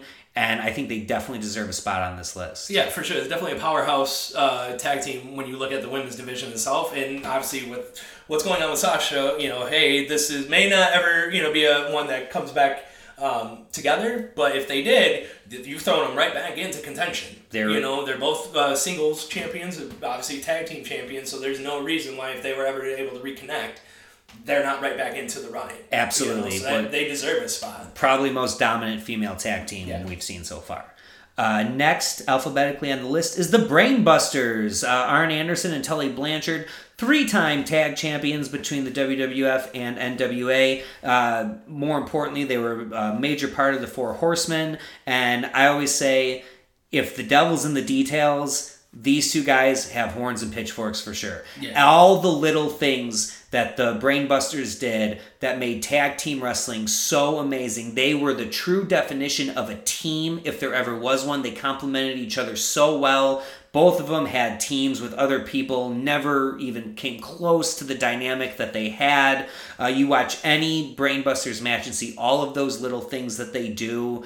They were so entertaining. They were fun, cocky heels in an era where that wasn't really the thing. You Right. know, they were all yeah. monster heels. Right. You know, and so I I've got the Brainbusters very very high on my list. Plus, you talk about their influence on future tag teams, specifically FTR. FTR is exactly what I was going to lean into. You know, you can't tell me that you don't see Brainbusters in what FTR does or what they're all about. You know, you can't tell me that's not a mold that they took for themselves. Absolutely, one hundred percent. Next on the list, we've got the Briscoe brothers. 27 titles for these guys. If you're strictly a WWE and AEW person, you're probably not familiar with the Briscoe brothers. Uh, I'm kind of a WWE and AEW guy. so, uh, Luke, tell me about the Briscoe brothers. Why are they on this list? I mean, they're on this list. Uh, just one for longevity. You know, the 19 year tenure with Ring of Honor. Um, a long like you said, 27 titles. You know, throughout uh, different um, organizations or uh, companies. You know, they just recently won the Crockett Cup. Um, this year, you know, which is big. You know, you would think that they would have already had won it. yeah. You know, um, Well, that's an old school legacy, too. Right. Right there. That's been Um, going around since the 80s. Right, but they they've also you know one of the only tag teams that really not touched WWE or anything like that, but they've made their impact. You know, you know, uh, Impact Tag Champs. They're been uh, IWGP Tag Champs. They've been Ring of Honor, you know, twelve times. So They've been all over. They've been all over. You know, they've they've won smaller independents. You know, so they've left their mark on uh, their, legacy on wrestling Without having to be in one Right. of the main You know, ones. so and that's to- that says a lot. That says a lot. So, so forget about it would kind of be an insult. You know, are they everyone's favorites all the time? No. You know, there there is some a little bit of controversy with you know some of the things they've said over time, but they've. uh, My understanding is they've made try to make amends. Sure. You know, um, And but- we're gonna drop. If you're not familiar with the Briscoes, like I said, we're gonna try to drop uh, a match from each of these teams, so you can kind of see their work, and you'll get to see exactly. It is, what and that's one thing too. It's very easy me, for me to say, well, Briscoe's Young Bucks or Briscoe's in uh, Motor City Machine Guns or anything. We're gonna try and keep it from you know teams that are on this list. You know, Yeah. keep you guys. You know, it's very easy. You, you know, um, for you know any uh, some of these teams, like we could say, hey, go check out you know. Uh, this and this. It's like, Yeah. well, that, we've They're seen that. Everyone's seen that match. yeah. I want to see a match that you know stands out to one of us that other people should see. Absolutely, absolutely. Next on the list, we got the British Bulldogs, Davy Boy Smith and Dynamite Kid, three-time tag team champions. Power and technicality perfectly blended with these two. They had amazing feuds all throughout the '80s with the Heart Foundation, the Dream Team. Iron Sheik, Nikolai Volkov. Uh, you know, th- that 80s, that mid to late 80s era of WWF wrestling was just all about tag teams. They were so stacked. It was very, very hard to stand out. And they found a way to do it. They were tag team champions uh, at WrestleMania, which, you know, hard to do back in the day. You know, titles didn't move around a lot. Um, obviously, Davy Boy Smith went on to great singles success. Dynamite Kid, that was toward the end of his run. He had all kinds of injuries and everything. But another team that just absolutely influential, and especially when you talk about international success, they would, you know, WWE wasn't WWF at the time was not going overseas a lot, Right. but when they were going overseas, even when they had Hulk Hogan or uh, Bob Backlund a little bit before that uh, as their champ over there, British Bulldogs were closing the show because they were the most over team in Europe. Everyone was coming to see them. Everyone came to see them. They paid to see those guys, and that says a lot when you've got such a stacked roster and people are coming to see one of what is many, many tag teams Right. in a division. They found a way to stand out, and that's not an easy thing to do in the mid 80s. Next on the list, we've got Kane and Undertaker, Brothers of Destruction. Three-time champions, not what you, not a classic tag team in the sense of they're definitely both remembered for their singles or even runs their matches against each other. or their matches you know? against each other, better friends or enemies, Right. kind of a thing. Uh, Kane came in as as the Yeah. Undertaker's opponent, and that's why he was going to be there. They thought Kane was actually just going to be maybe around for a year. Oh yeah. Yeah, turned into a, a whole lot more. Yeah. Uh, these guys, you know, dominated the Attitude Era, ran through everybody. Like I said, three-time tag team champions. Uh, whenever and they're another one of those where they're never apart forever.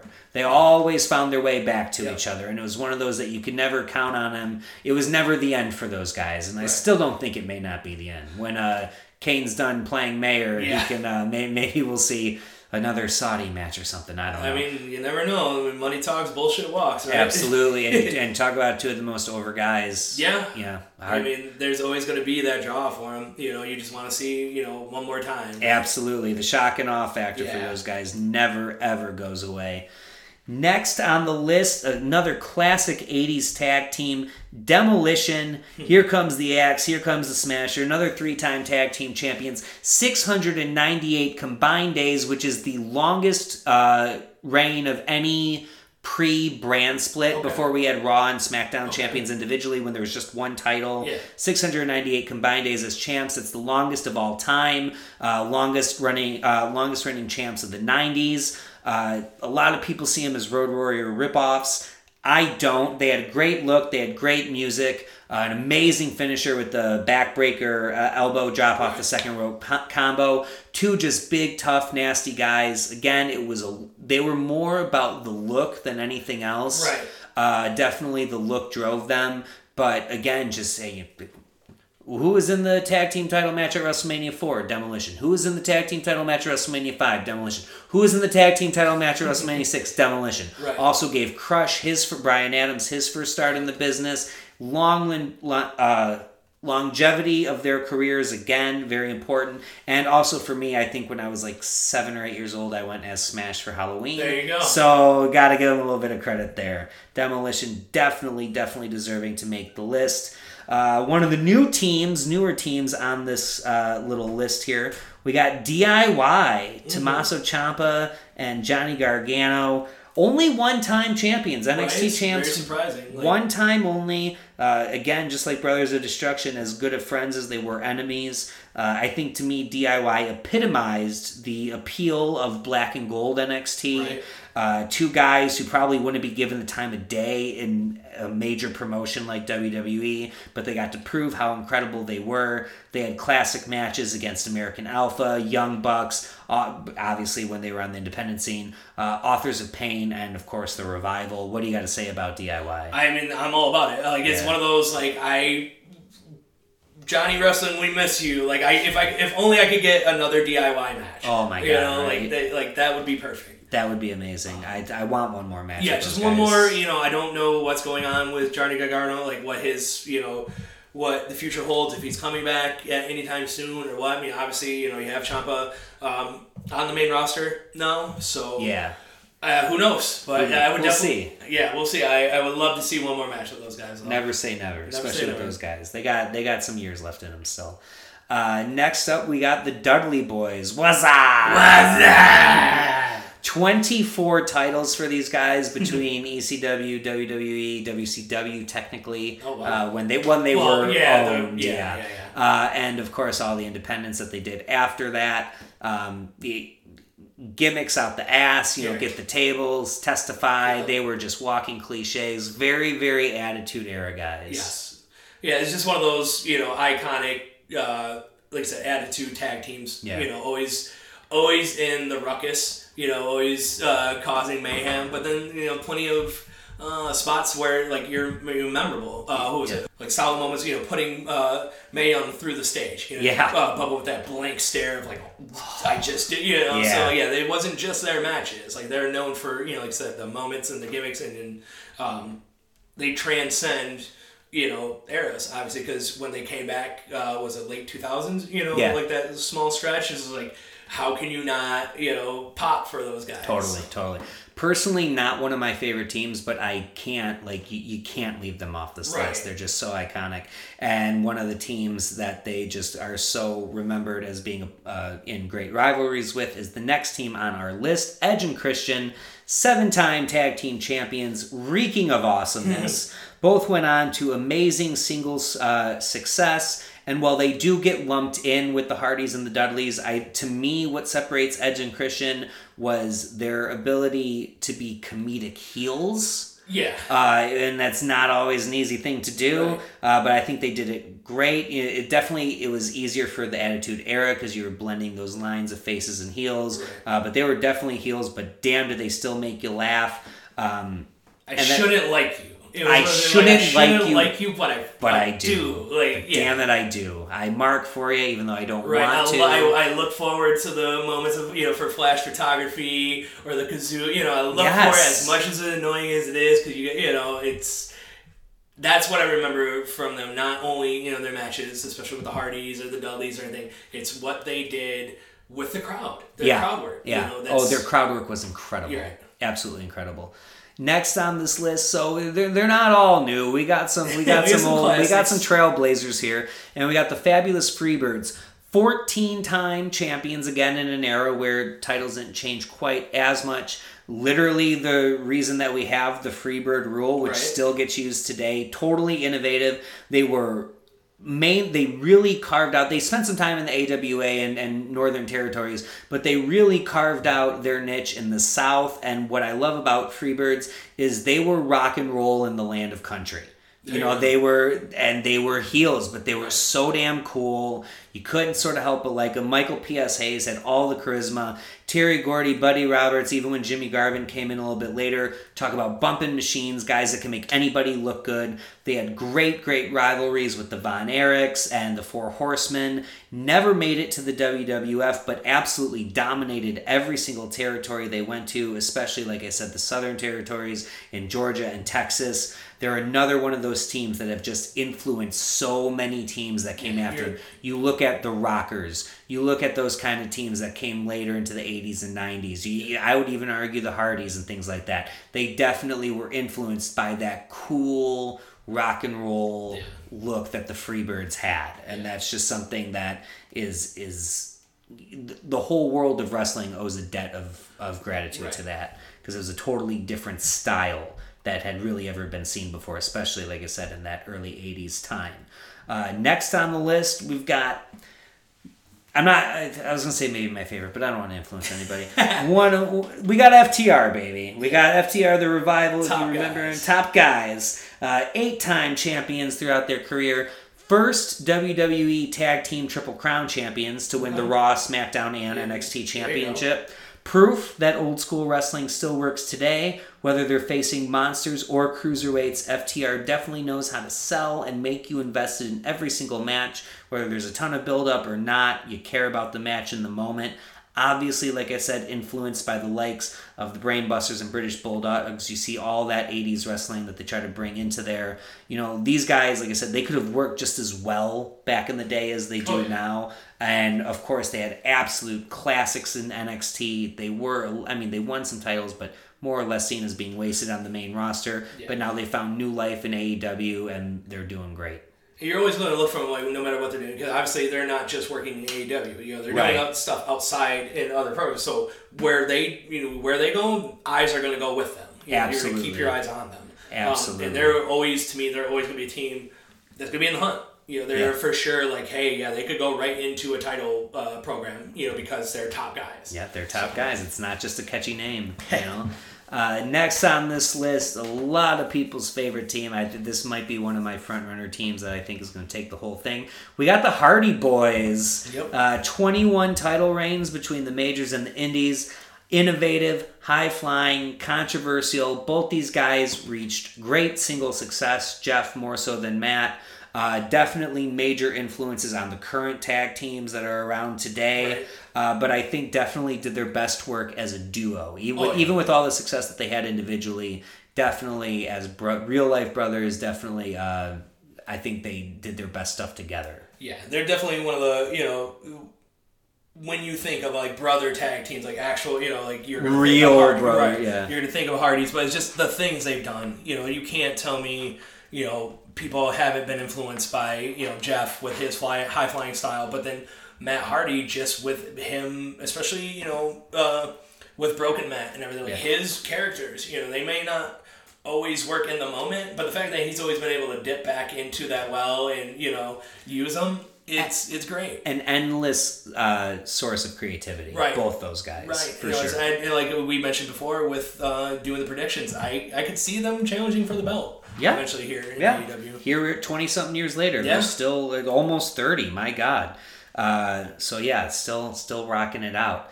Next team on the list, uh, Harlem Heat, Hmm. 11 time champions. Another team Great look, good gimmick, amazing music. I would say the best song on this whole list. I would be. I. You're not going to get an argument for Fair me. enough. You can put that in the car, throw the windows down, and Oh, just yeah. rock out to it, jam down the street.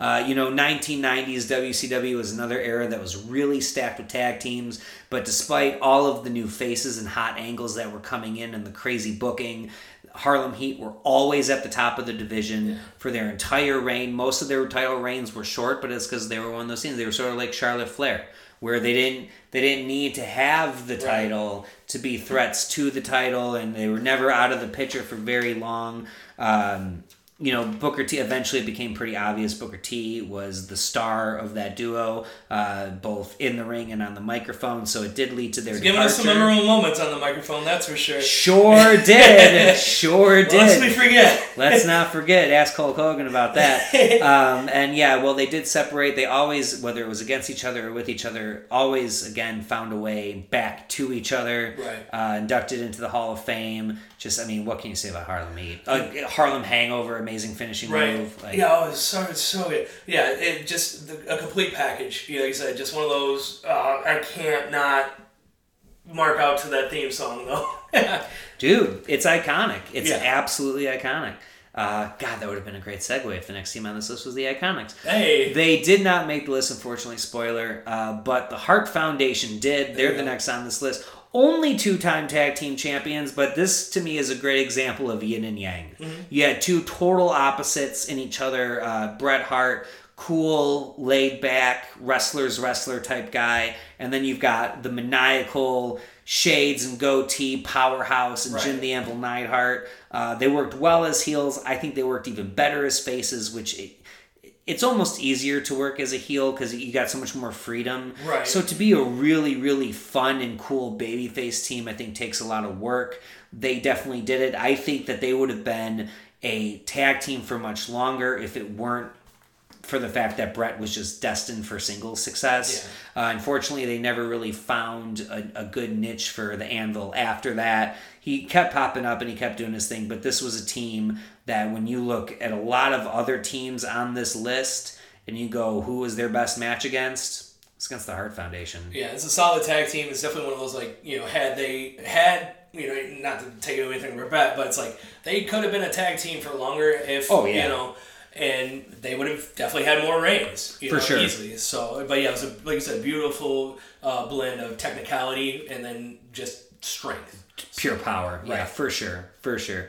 Uh, next on the list, we got the Hollywood Blondes, Steve Austin, Brian Pillman, uh, two time champs, one time WCW, one time NWA, when that was sort of blending within itself. Uh, tag Team of the Year in 1993, according to the, uh, I don't know if it was Wrestling Observer or Pro Wrestling Illustrated, but either way, Tag Team of the Year in 1993, made all the more impressive by the fact that they were really only around for six months. Right. Uh, it was kind of a classic case of we got nothing else for you, so let's throw them together. Uh, this was a team that to me should not have worked. Both guys were sort of mid card singles wrestlers. Neither had much tag team experience, but yet somehow they got together, they caught fire, they completely committed to their gimmick. Uh, like I said, they won the NWA and WCW tag team titles. Then, at the height of their popularity, they're pulled apart. Right. What's common theme with tag teams at times. Right, Uh, right. You know, gone as quickly as they came, but both but guys forgotten. Yeah. definitely not forgotten. Both guys went on to have main event runs. Austin, obviously, but Pillman even, Right. you know, very very popular in the Attitude Era, had some huge moments. Uh, and you know, it, it it may have never come about either of those singles runs if they didn't get that time to shine together. Yes. Again, they were kind of thrown together with no direction, and they made it work, and that's saying a lot about a team. For sure. Yeah, when it works, it works. Yep, exactly. Uh, next on the list, we've got Los Guerreros, two time tag team champions, tag team of the year in 2002, again to the uh, Wrestling Observer newsletter. Uh, some people, when you're a minority, I think there's a lot of pressure on you to do everything you can to debunk stereotypes that you're Right. saddled with and just do what you can to say, hey, I'm not I'm not X, that. Y, Z." That's not me. Yeah. Yeah, Eddie and Chavo aren't those people. Yeah. They They- they leaned into the stereotype. Very heavily. They embraced it, they mocked it, they used it to create a dynamic tag team that stood out on a roster that was absolutely loaded. 2002, because WCW is no more. They had the best of everything they could want, Right. and still somehow you think about that. You got one major company that's got the best of both rosters. of Really, best yeah, of three WCW, rosters. yeah. And these guys were the tag team of the year. That's, That's saying something. Uh, like I said, they embraced it. They made it work for them. Uh, they had classic matches against teams like uh, Chris Benoit Kurt Angle, Edge and Rey Mysterio, so many others. But you know what? That made this team lie, cheat, and steal a spot on this list for sure. Yeah, any any list I can, I want to include Eddie Guerrero. You got know. So knowing that he's you know was in a successful tag team, especially with Chavo, it's like yeah, how can you not have them on here? Absolutely, absolutely. And a team that was probably, I would guess, very influenced by uh, Los Guerreros. We got the Lucha Brothers. There you go. Uh, 11 time champions throughout the United States and Mexico, and I believe they have a Japan title too. Um, don't quote me on that. Uh, and admittedly, luchador wrestling isn't for everybody, but if it is your cup of tea, you could drink a whole pot of Yeah, the Lucha you're, you're putting the kettle on. Oh yeah, put the whole kettle on, baby. We're drinking it. Pentagon Junior to me, I think for being a luchador, surprisingly stiff and snug. Like he he will he will throw some haymakers Yeah. at you. He's not afraid. And personally, I would argue my own opinion. Rey Fénix to me is the greatest pure luchador of all time. I put him above Rey Mysterio. Send your hate mail to me, that's fine. but we got another brother tandem here that Yeah. works so well together. Unfortunately, their style does make them injury prone, but when they are healthy, to me, a more entertaining team does not exist. No, they're gonna. They are going to draw your attention. If they're not, there's something wrong with you. You Yeah. may be dead. Like, check your Absolutely. You check your pulse if you're not moved by them. Uh, next on this list, a team that maybe not everybody's heard of, but they definitely got the credentials. We got the Motor City Machine Guns, six time tag team champions. Again, another one of those teams that haven't uh, hit the uh, the main rosters, the on major TV every week kind of rosters. But uh, Luke, if you can, shed a little light on the Motor City Machine Guns and why they're so great. Um, Chris Sabin and Alex Shelley, of course. I mean, we're, we're talking, you know, uh, New Japan, IWGP Junior Heavyweight Tag Team Champs, uh, Ring of Honor World Tag Team Champs, TNA uh, Impact Champs two times. Um, one of the title, uh, one, one of the longest title reigns for uh, TNA slash Impact, you know, with uh, 182 days. I think it's just a few days short of the longest reign. Nice. Um, but then you know have had classic matches, you know, cross paths with you know Beer Money and Young Bucks and you know teams like that. But like you said, only reaching TNA or you know, but you know having one gold in New Japan. You know they've Yeah. left their stamp all across All the over the world. And then of course we got a little bit of home cooking. You know, Why not? Yeah. not include. That's you know, all right. That's all right. So, um, but yeah, they're just one of those. If you know, you know, right? Like you know of them. And so. we'll make sure, like I said, we'll make sure that everybody knows. I'm sorry about that. We'll make sure that everybody knows, and we'll we'll find some. Uh, we'll find a real good Yeah, match. there's some solid matches, but I'm trying not to give everyone, you know, matches up. Like I said, you know, I could easily say Motor City, Motor City Machine Guns, Young Bucks. you Yeah. know, like, but it's just too easy, you know. Too easy. We're, we're, we're gonna make you work for it. Right. Uh, and it, and you may not know them, but you definitely know this next tag team. Oh, you didn't know? No. The New Age Outlaws, Road Dogg, Jesse James, Badass Billy Gunn, nine time tag team champions. To me, these guys are the definition of the whole is greater than the sum of its parts. You.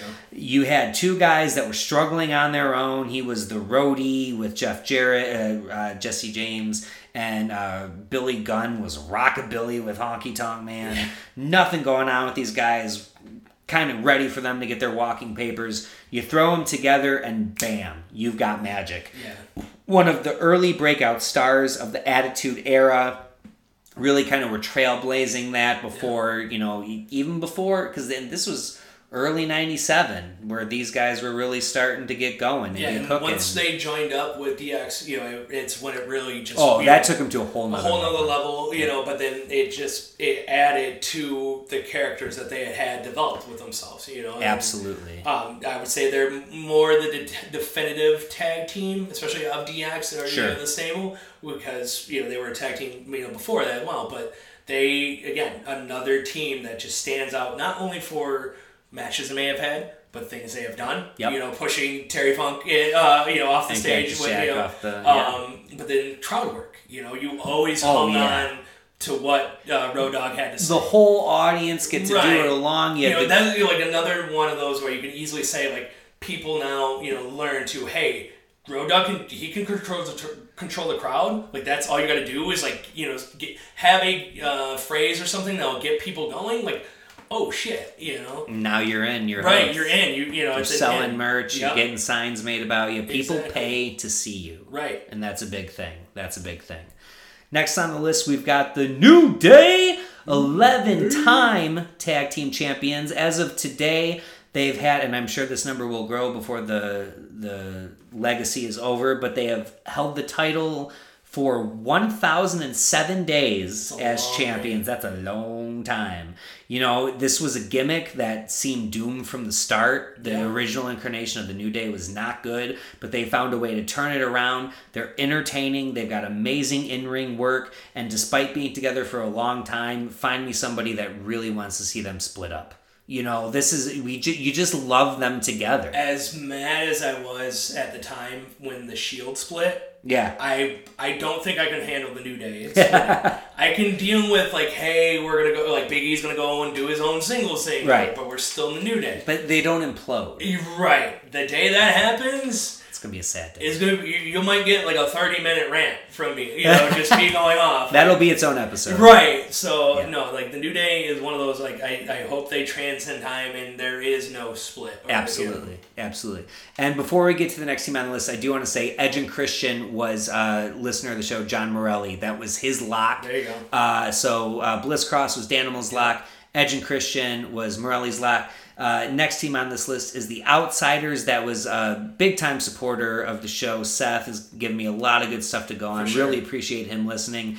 He's got the Outsiders as his favorite tag team of all time. Seven time tag team champions. And I got to ask you, has any tag team or duo changed the landscape of professional wrestling more than the Outsiders? No, like I don't think we would have a lot of the storylines or anything if it weren't for them. It's there know? was I mean it you know Nash wasn't the best worker I'm not gonna say it was but Scott Right. Hall was insane Yes. but even beyond what they did in the ring they were responsible to me for the single biggest shot in the Monday Night Wars. Yeah. You know, they you had Lex Luger come over on the first episode of Nitro. You had Medusa drop the WWF Right. Women's title in the garbage. Those were important things. But when Hall and Nash came in, Right. They were, you know, just had the sh- t-shirts, just kind of teasing. You know, it's like you're hanging on. Like, wait a minute, what's going on here? Changed everything and i think it's you're going to be harder to find a more influential team Right. in this entire list than hall and nash as the outsiders plus they were just so damn cool The, the- yeah, the two guys you wanted to be. You know, oh wanted to be yeah. around, oh know. yeah. Who didn't do the too sweet Right, with their too friends sweet, or you know the uh, the Scott Hall, you Yeah, yeah, the hair back. the like, you know, hey yo. Right, yeah so good so good. So yeah they're definitely on this list. Well deserving. Well deserved. Next on this list, a personal favorite of mine, Owen Hart and the British Bulldog. you. You know, people uh, people like to uh, make fun of the new generation era of wrestling, and rightfully so. There was a lot of garbage, but there were a lot of bright spots. And while these guys were only uh, champs one time, they did hold it for 246 days, which is actually the 10th longest reign in WWE history. So they only had one reign, but they made it count. It was a team that was somewhat born out of necessity. Owen Hart was doing really well with Yokozuna. He was tag team champs with Yokozuna, but Yoko just got bigger and bigger and was unable to keep working. And at the time, you had a tag team division that was really lacking star power. So what they did was they t- made that shift, and you make the brothers-in-law. You know, Bulldog Bulldog, this is his second time on this list. Right. You know Bulldog's a great tag team wrestler. We've seen what Owen can do in a tag team. They got together and they carried that division for 96, 97. Very transitional years for the WWF. Very important. They had matches. And I was going to say they had great matches, but their match with LOD was not good. uh, they had matches with LOD, Vader and Mankind, Smoking Gunns, uh, even Doug Furnas and Philip LaFon. They had match with Stone Cold Steve Austin and Shawn Michaels. Like the list of teams that they ran against was incredible. They weren't just you know facing the same couple of guys you know shuffling around. they were moving and shaking and making stuff go and that's just I, I can't say enough good stuff about them i've got a really good match i'm very excited to drop Yeah, if you're right. if you weren't if you didn't this is going to be slightly before a lot of people's time a lot of people started watching 97 98 99 Yeah, yeah, yeah. this is really going to be one that i think is going to impress a lot of people and i'm excited for that For sure. uh, next on this list is a team that i certainly could talk about but uh, they're definitely more your boys than mine so i'm going to leave it to you to tell me about the eight-time tag team champion red dragon Red Dragon, I mean, again, one of the another you know quote unquote indie darling team, you know that uh, you didn't really know about until you know you heard rumblings of their coming over from.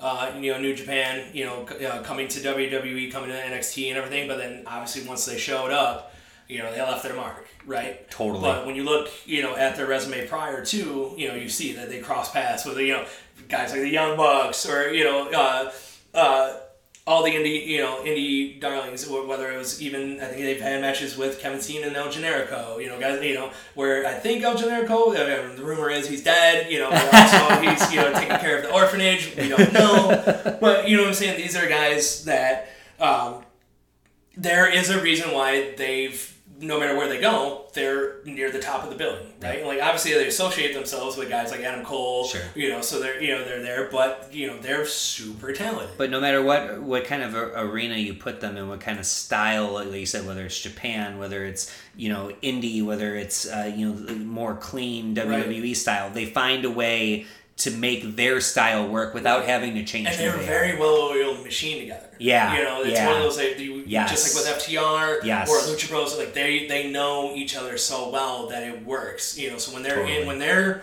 in sync and they're rolling, it's you're going to guarantee be guaranteed a good match. Absolutely, absolutely.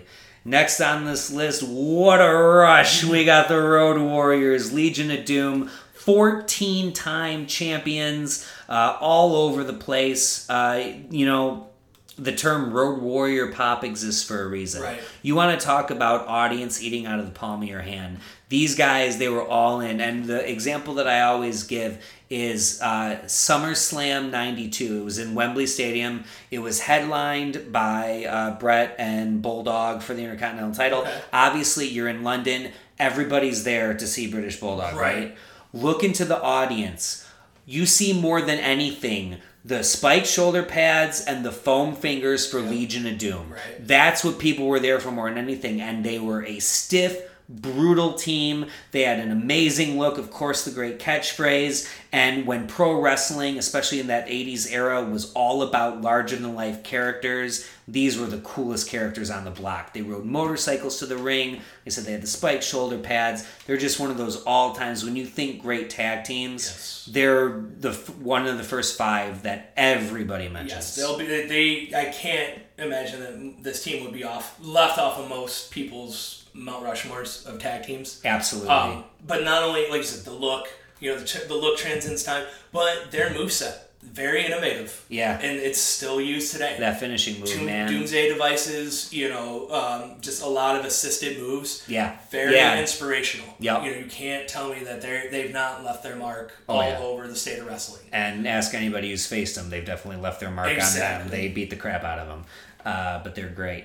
Uh, next on this list, the last fan uh, entry was by a good friend of the show, Mr. Jason Jora. He's got the Rock and Sock connection. Uh, the Rock and Mick Foley, three-time tag team champions. You had two of the top four stars in the WWF at the time coming together. Very impressive with that on its own.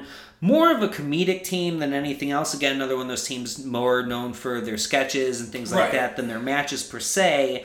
Um, but they do. They seem like a team that never really broke up and never really would break up. There's that sort of they're forever entwined Right. with each other, and they've had many reunions throughout the years. Always get great reactions. You love to see them together. Just uh, just a, a talk about a feel good team. It's going to make you laugh. It's going to make you smile. It's going to entertain the hell out of you. And to see two of the top stars play off each other so well and be pretty selfless in allowing the other to shine Right. in a team is pretty rare, especially since, like I said, they were already established when they got together. Right. They were like I said, two top, two top, and then you would think that would actually, you know, be, uh, uh, you know, uh, draw each other away from each other. Sure. Um, but it actually works. Like I said, there's that respect there. I think of hey, we both can get the crowd over by ourselves. We're both Yeah. good at that, but then we can do it together, and it's even better. And like we bounce off of it. It's it's like it shouldn't work. Like Right. it should be a comedic thing. Yeah. It should uh, you know last maybe a few months. And you would think like oil and water, but Right. they work so well. Right, but it works well, and then when you when it's working well, you can't look away from it. Right. you know, it's you so entertaining. So yeah, And highest rated segment in the history of Raw. yeah. This is your life. Mick Foley, you know, Mankind and The Right. Rock. So how do you argue against that? You, you know that's the way. It's not just you know the matches you put on. It's what you what, what you can make me remember. Absolutely. Why I, why I think of you. Absolutely. All right, we're coming to the end here. We got, I think, five teams left. Let's talk about the Rockers. Shawn Michaels and Marty Jannetty, rocking and rolling, strutting and strolling, high flying as ever. Five-time tag team champs, six if you count the uh, WWF reign that never was. Uh, but they were innovative. Uh, talk about smaller guys that succeeded in the land of giants. Right. Uh, I immediately off the top of my head, I think of their match against uh, Big Boss Man and Akeem at uh, WrestleMania 5, which, spoiler alert, is probably going to be the match that I have you guys watch.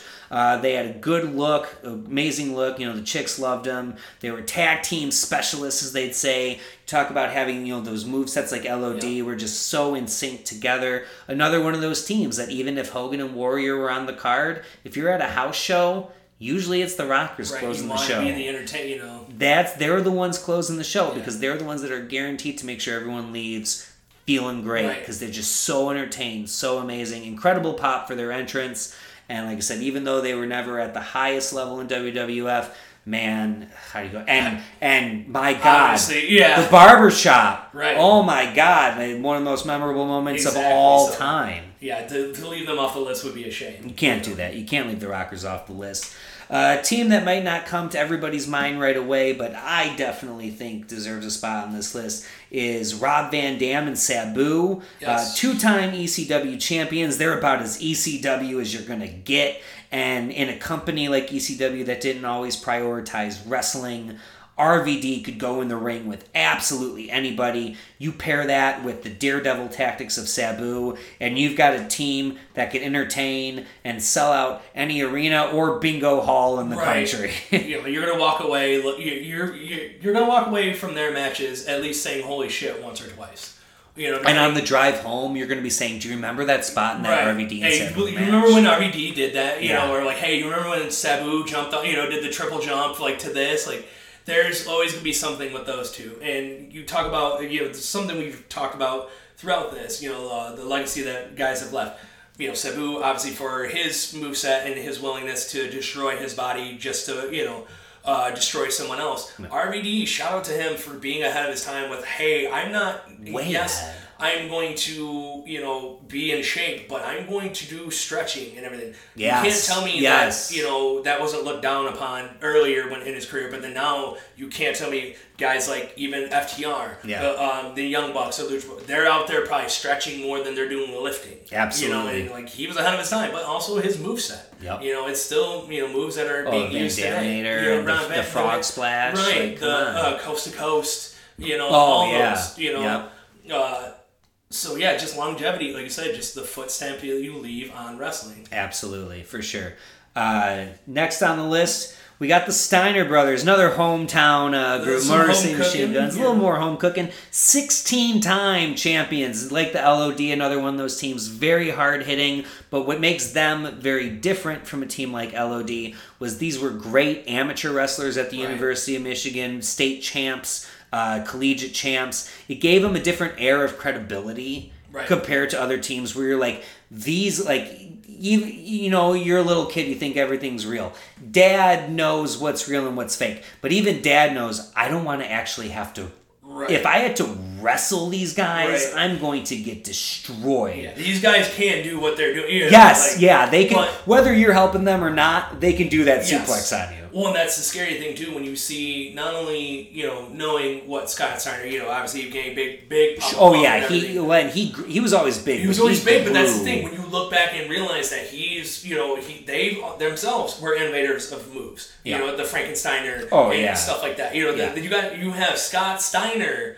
pulling that move off with how big he was. big boy You know, yeah. it's a very big boy. It's not Rey Mysterio athletic. doing a Hurricane Right, and then he's doing this in New Japan. He's bringing bringing it over to WCW. You know, Yeah. so they, you know, very uh, impactful themselves. You know, Totally. another set of moves that are still in use today, and they're again very good as a tandem because they work well. They they know what the other is going to do. They can be, uh, feed off it, and when they're rolling against you, you it's a hard train train to stop. Absolutely, and I'm telling you right now, the match I'm going to use for them is definitely going to be their WrestleMania 9 match against the Head Shrinkers. And you want to see something, watch in that match, you get to see Scott Steiner deliver Frankensteiner to a young Rikishi. And There you, you want to talk about an impressive There fucking move. Very impressive. Uh, we only got two teams left on this list, but you know what? Based on the way things work out, they might be the final two teams in the whole thing. I don't know. We're ending strong with the Usos, eight time tag team champions, current champions, 956 days and counting. a long run. With no end in sight, apparently. You know, identical twins just seem to be designed to be tag team stars. and these guys, I don't mean, I don't. The, the pun really isn't intended, but they got an amazing bloodline. Right. They're you know f- descendants of the Wild Samoans, who, like we said, were not on this list, but could easily be on this up list. for consideration. Yes. know? Um, they were they came in with a very stereotypical look and a look that kind of got old fast. They Yeah. survived because they were so good in the ring. The look got old very fast, but then when they changed to the Uso Penitentiary Yeah. and they got that street look and that street vibe to them, totally reinvented themselves. I'd argue they're probably the best tag team on the mic of the last 10 years. They're, I just I I love their promos. I I grip to it. They're so entertaining. They're so good. And man, you talk about a team that if what we're we're 10 years later. We just passed the 10 year anniversary of them coming in and they're still rolling. No, they're a solid team. You can't uh, not respect what they've done. You know, especially like you said, with taking over their narrative. Um, and hey, this is you know you already knew what we were able to do, but hey, give us the chance to be ourselves. You know, be you know who who we are, and they've run with it. Yes. You know, they're a team that they're always going to well with WWE. They're always going to be in the hunt. Absolutely. You know, they could they could take a few losses and they'd be like, hey, we're coming for the belts, and you believe it because they've put on banger matches. You know, whether it's against a New Day or it's against RK Bro or you know anything like that. Like they're they're believable. you Yes. Yeah, very believable team. And that they're just they're awesome. And we're rounding up. We got the last uh, last team on this list. You've heard us say their name about 37 times already so far, but it's the Young Bucks. Yep. Matt and Nick Jackson, another real life brother. There's just something about those brothers that just make great tag teams. 32 title reigns from everywhere from AEW to the independents, little bingo halls in, in California, uh, all over the world. You know, and it's they're one of those teams. Either, to quote Jim Cornette, uh, they do the flippy dippy shit. Yeah. You either love it or you don't, and I totally get if you don't. Right. But if you do, find me a find me a team that does what these guys do better than they do it. I don't think you can. It's it's it's so funny too, considering how self-aware they are of themselves, Yes. and then they make fun of it. You know, at times it, is, it can be a little obnoxious. Finger on the pulse. Yes, that's a good way to put it. And you know, as serious as they take it, because they are about their money. You know, at the end of the day, they'll tell you like, "Hey, we're about making money." Yeah. You know, um, but they still have fun doing it. You're okay with it because it's like, yeah, you know, whatever. You know, you guys are going and buying, you know, sneakers off of StockX, and that's not really how. You know, I can't really think that's you know, what you guys would do normally do, but you're you make it work. Absolutely. You know? Absolutely. Um, and like I said, they're always in the hunt for it, even if they're just worrying about being uh, comedic for a few, you know, Sure. and next you know, you're like, hey, we're going to turn it on. We're coming for those belts. Absolutely. Be on notice. Yep. You know? And you're all, you're gonna get a great match Yes. every single time. Yeah, They they're going to give you, you as uh, as Matt Hardy has you know mentioned before, they are the spot monkeys. You Yeah. know, you're you're looking for them to do that crazy flippy dippy shit, but I'm all here for it. Absolutely, Yeah. a lot of people are, and it's their, you know, you can't argue with their But you success. can't because here's the thing. I you know it's funny that Cornette, especially because it's like, well, what was the cruiserweights in WCW in the Right. early '90s? Right, That was right. flippy dippy shit. Right, And yeah. I was I was eating it up. right, Psicosis, and he was La and- Parka, yeah. all those guys. Yeah, it's not they're not doing anything that wasn't done before. that wasn't they're done just from doing luchas. it at a different you level. know, you're just. I'm just doing it in a different style. Like, yes, is it more? You know, is it some of it unsafe? Yes, but then that's when you know when to draw the line. Right? Yeah. Yep. Hey. Yeah. So that's it. that's it. I say almost two hours into this thing. uh, I love how before we got on, they're like, we'll keep it to an hour. Yeah, about forty five. Uh, Yeah, you know. 45 minutes to an hour. Uh, but that's the whole list. Don't worry, you don't have to memorize all that. We're going to uh, drop the whole list just again in alphabetical order. And throughout the next week or two, I'm going to be dropping matches uh, for you guys to check out, get familiarized with it. And then the next time we get to you, we're going to be talking about uh, the seating for everybody. And then the polls will be open. Uh, we'll also be doing a little, probably a quick double or nothing recap, and probably even a, a formal state of wrestling. So For we sure. try to do a formal state of wrestling at Every couple weeks, keep you yeah. guys. Yeah. yeah, keep you informed. Um, Luke, anything else you want to say before you? No man, I just hope this is going to be a great show. I know it's going to be a long one tomorrow, so Yeah. you know, make sure you uh, stock up on caffeine or Yes. you know stuff like that. You know, um, but yeah, it's been a good one, man. So Yeah, absolutely. It's a great one. Until next time, he's Luke. I'm Mike. We're out of here. Hey, Johnny, hit the music. Música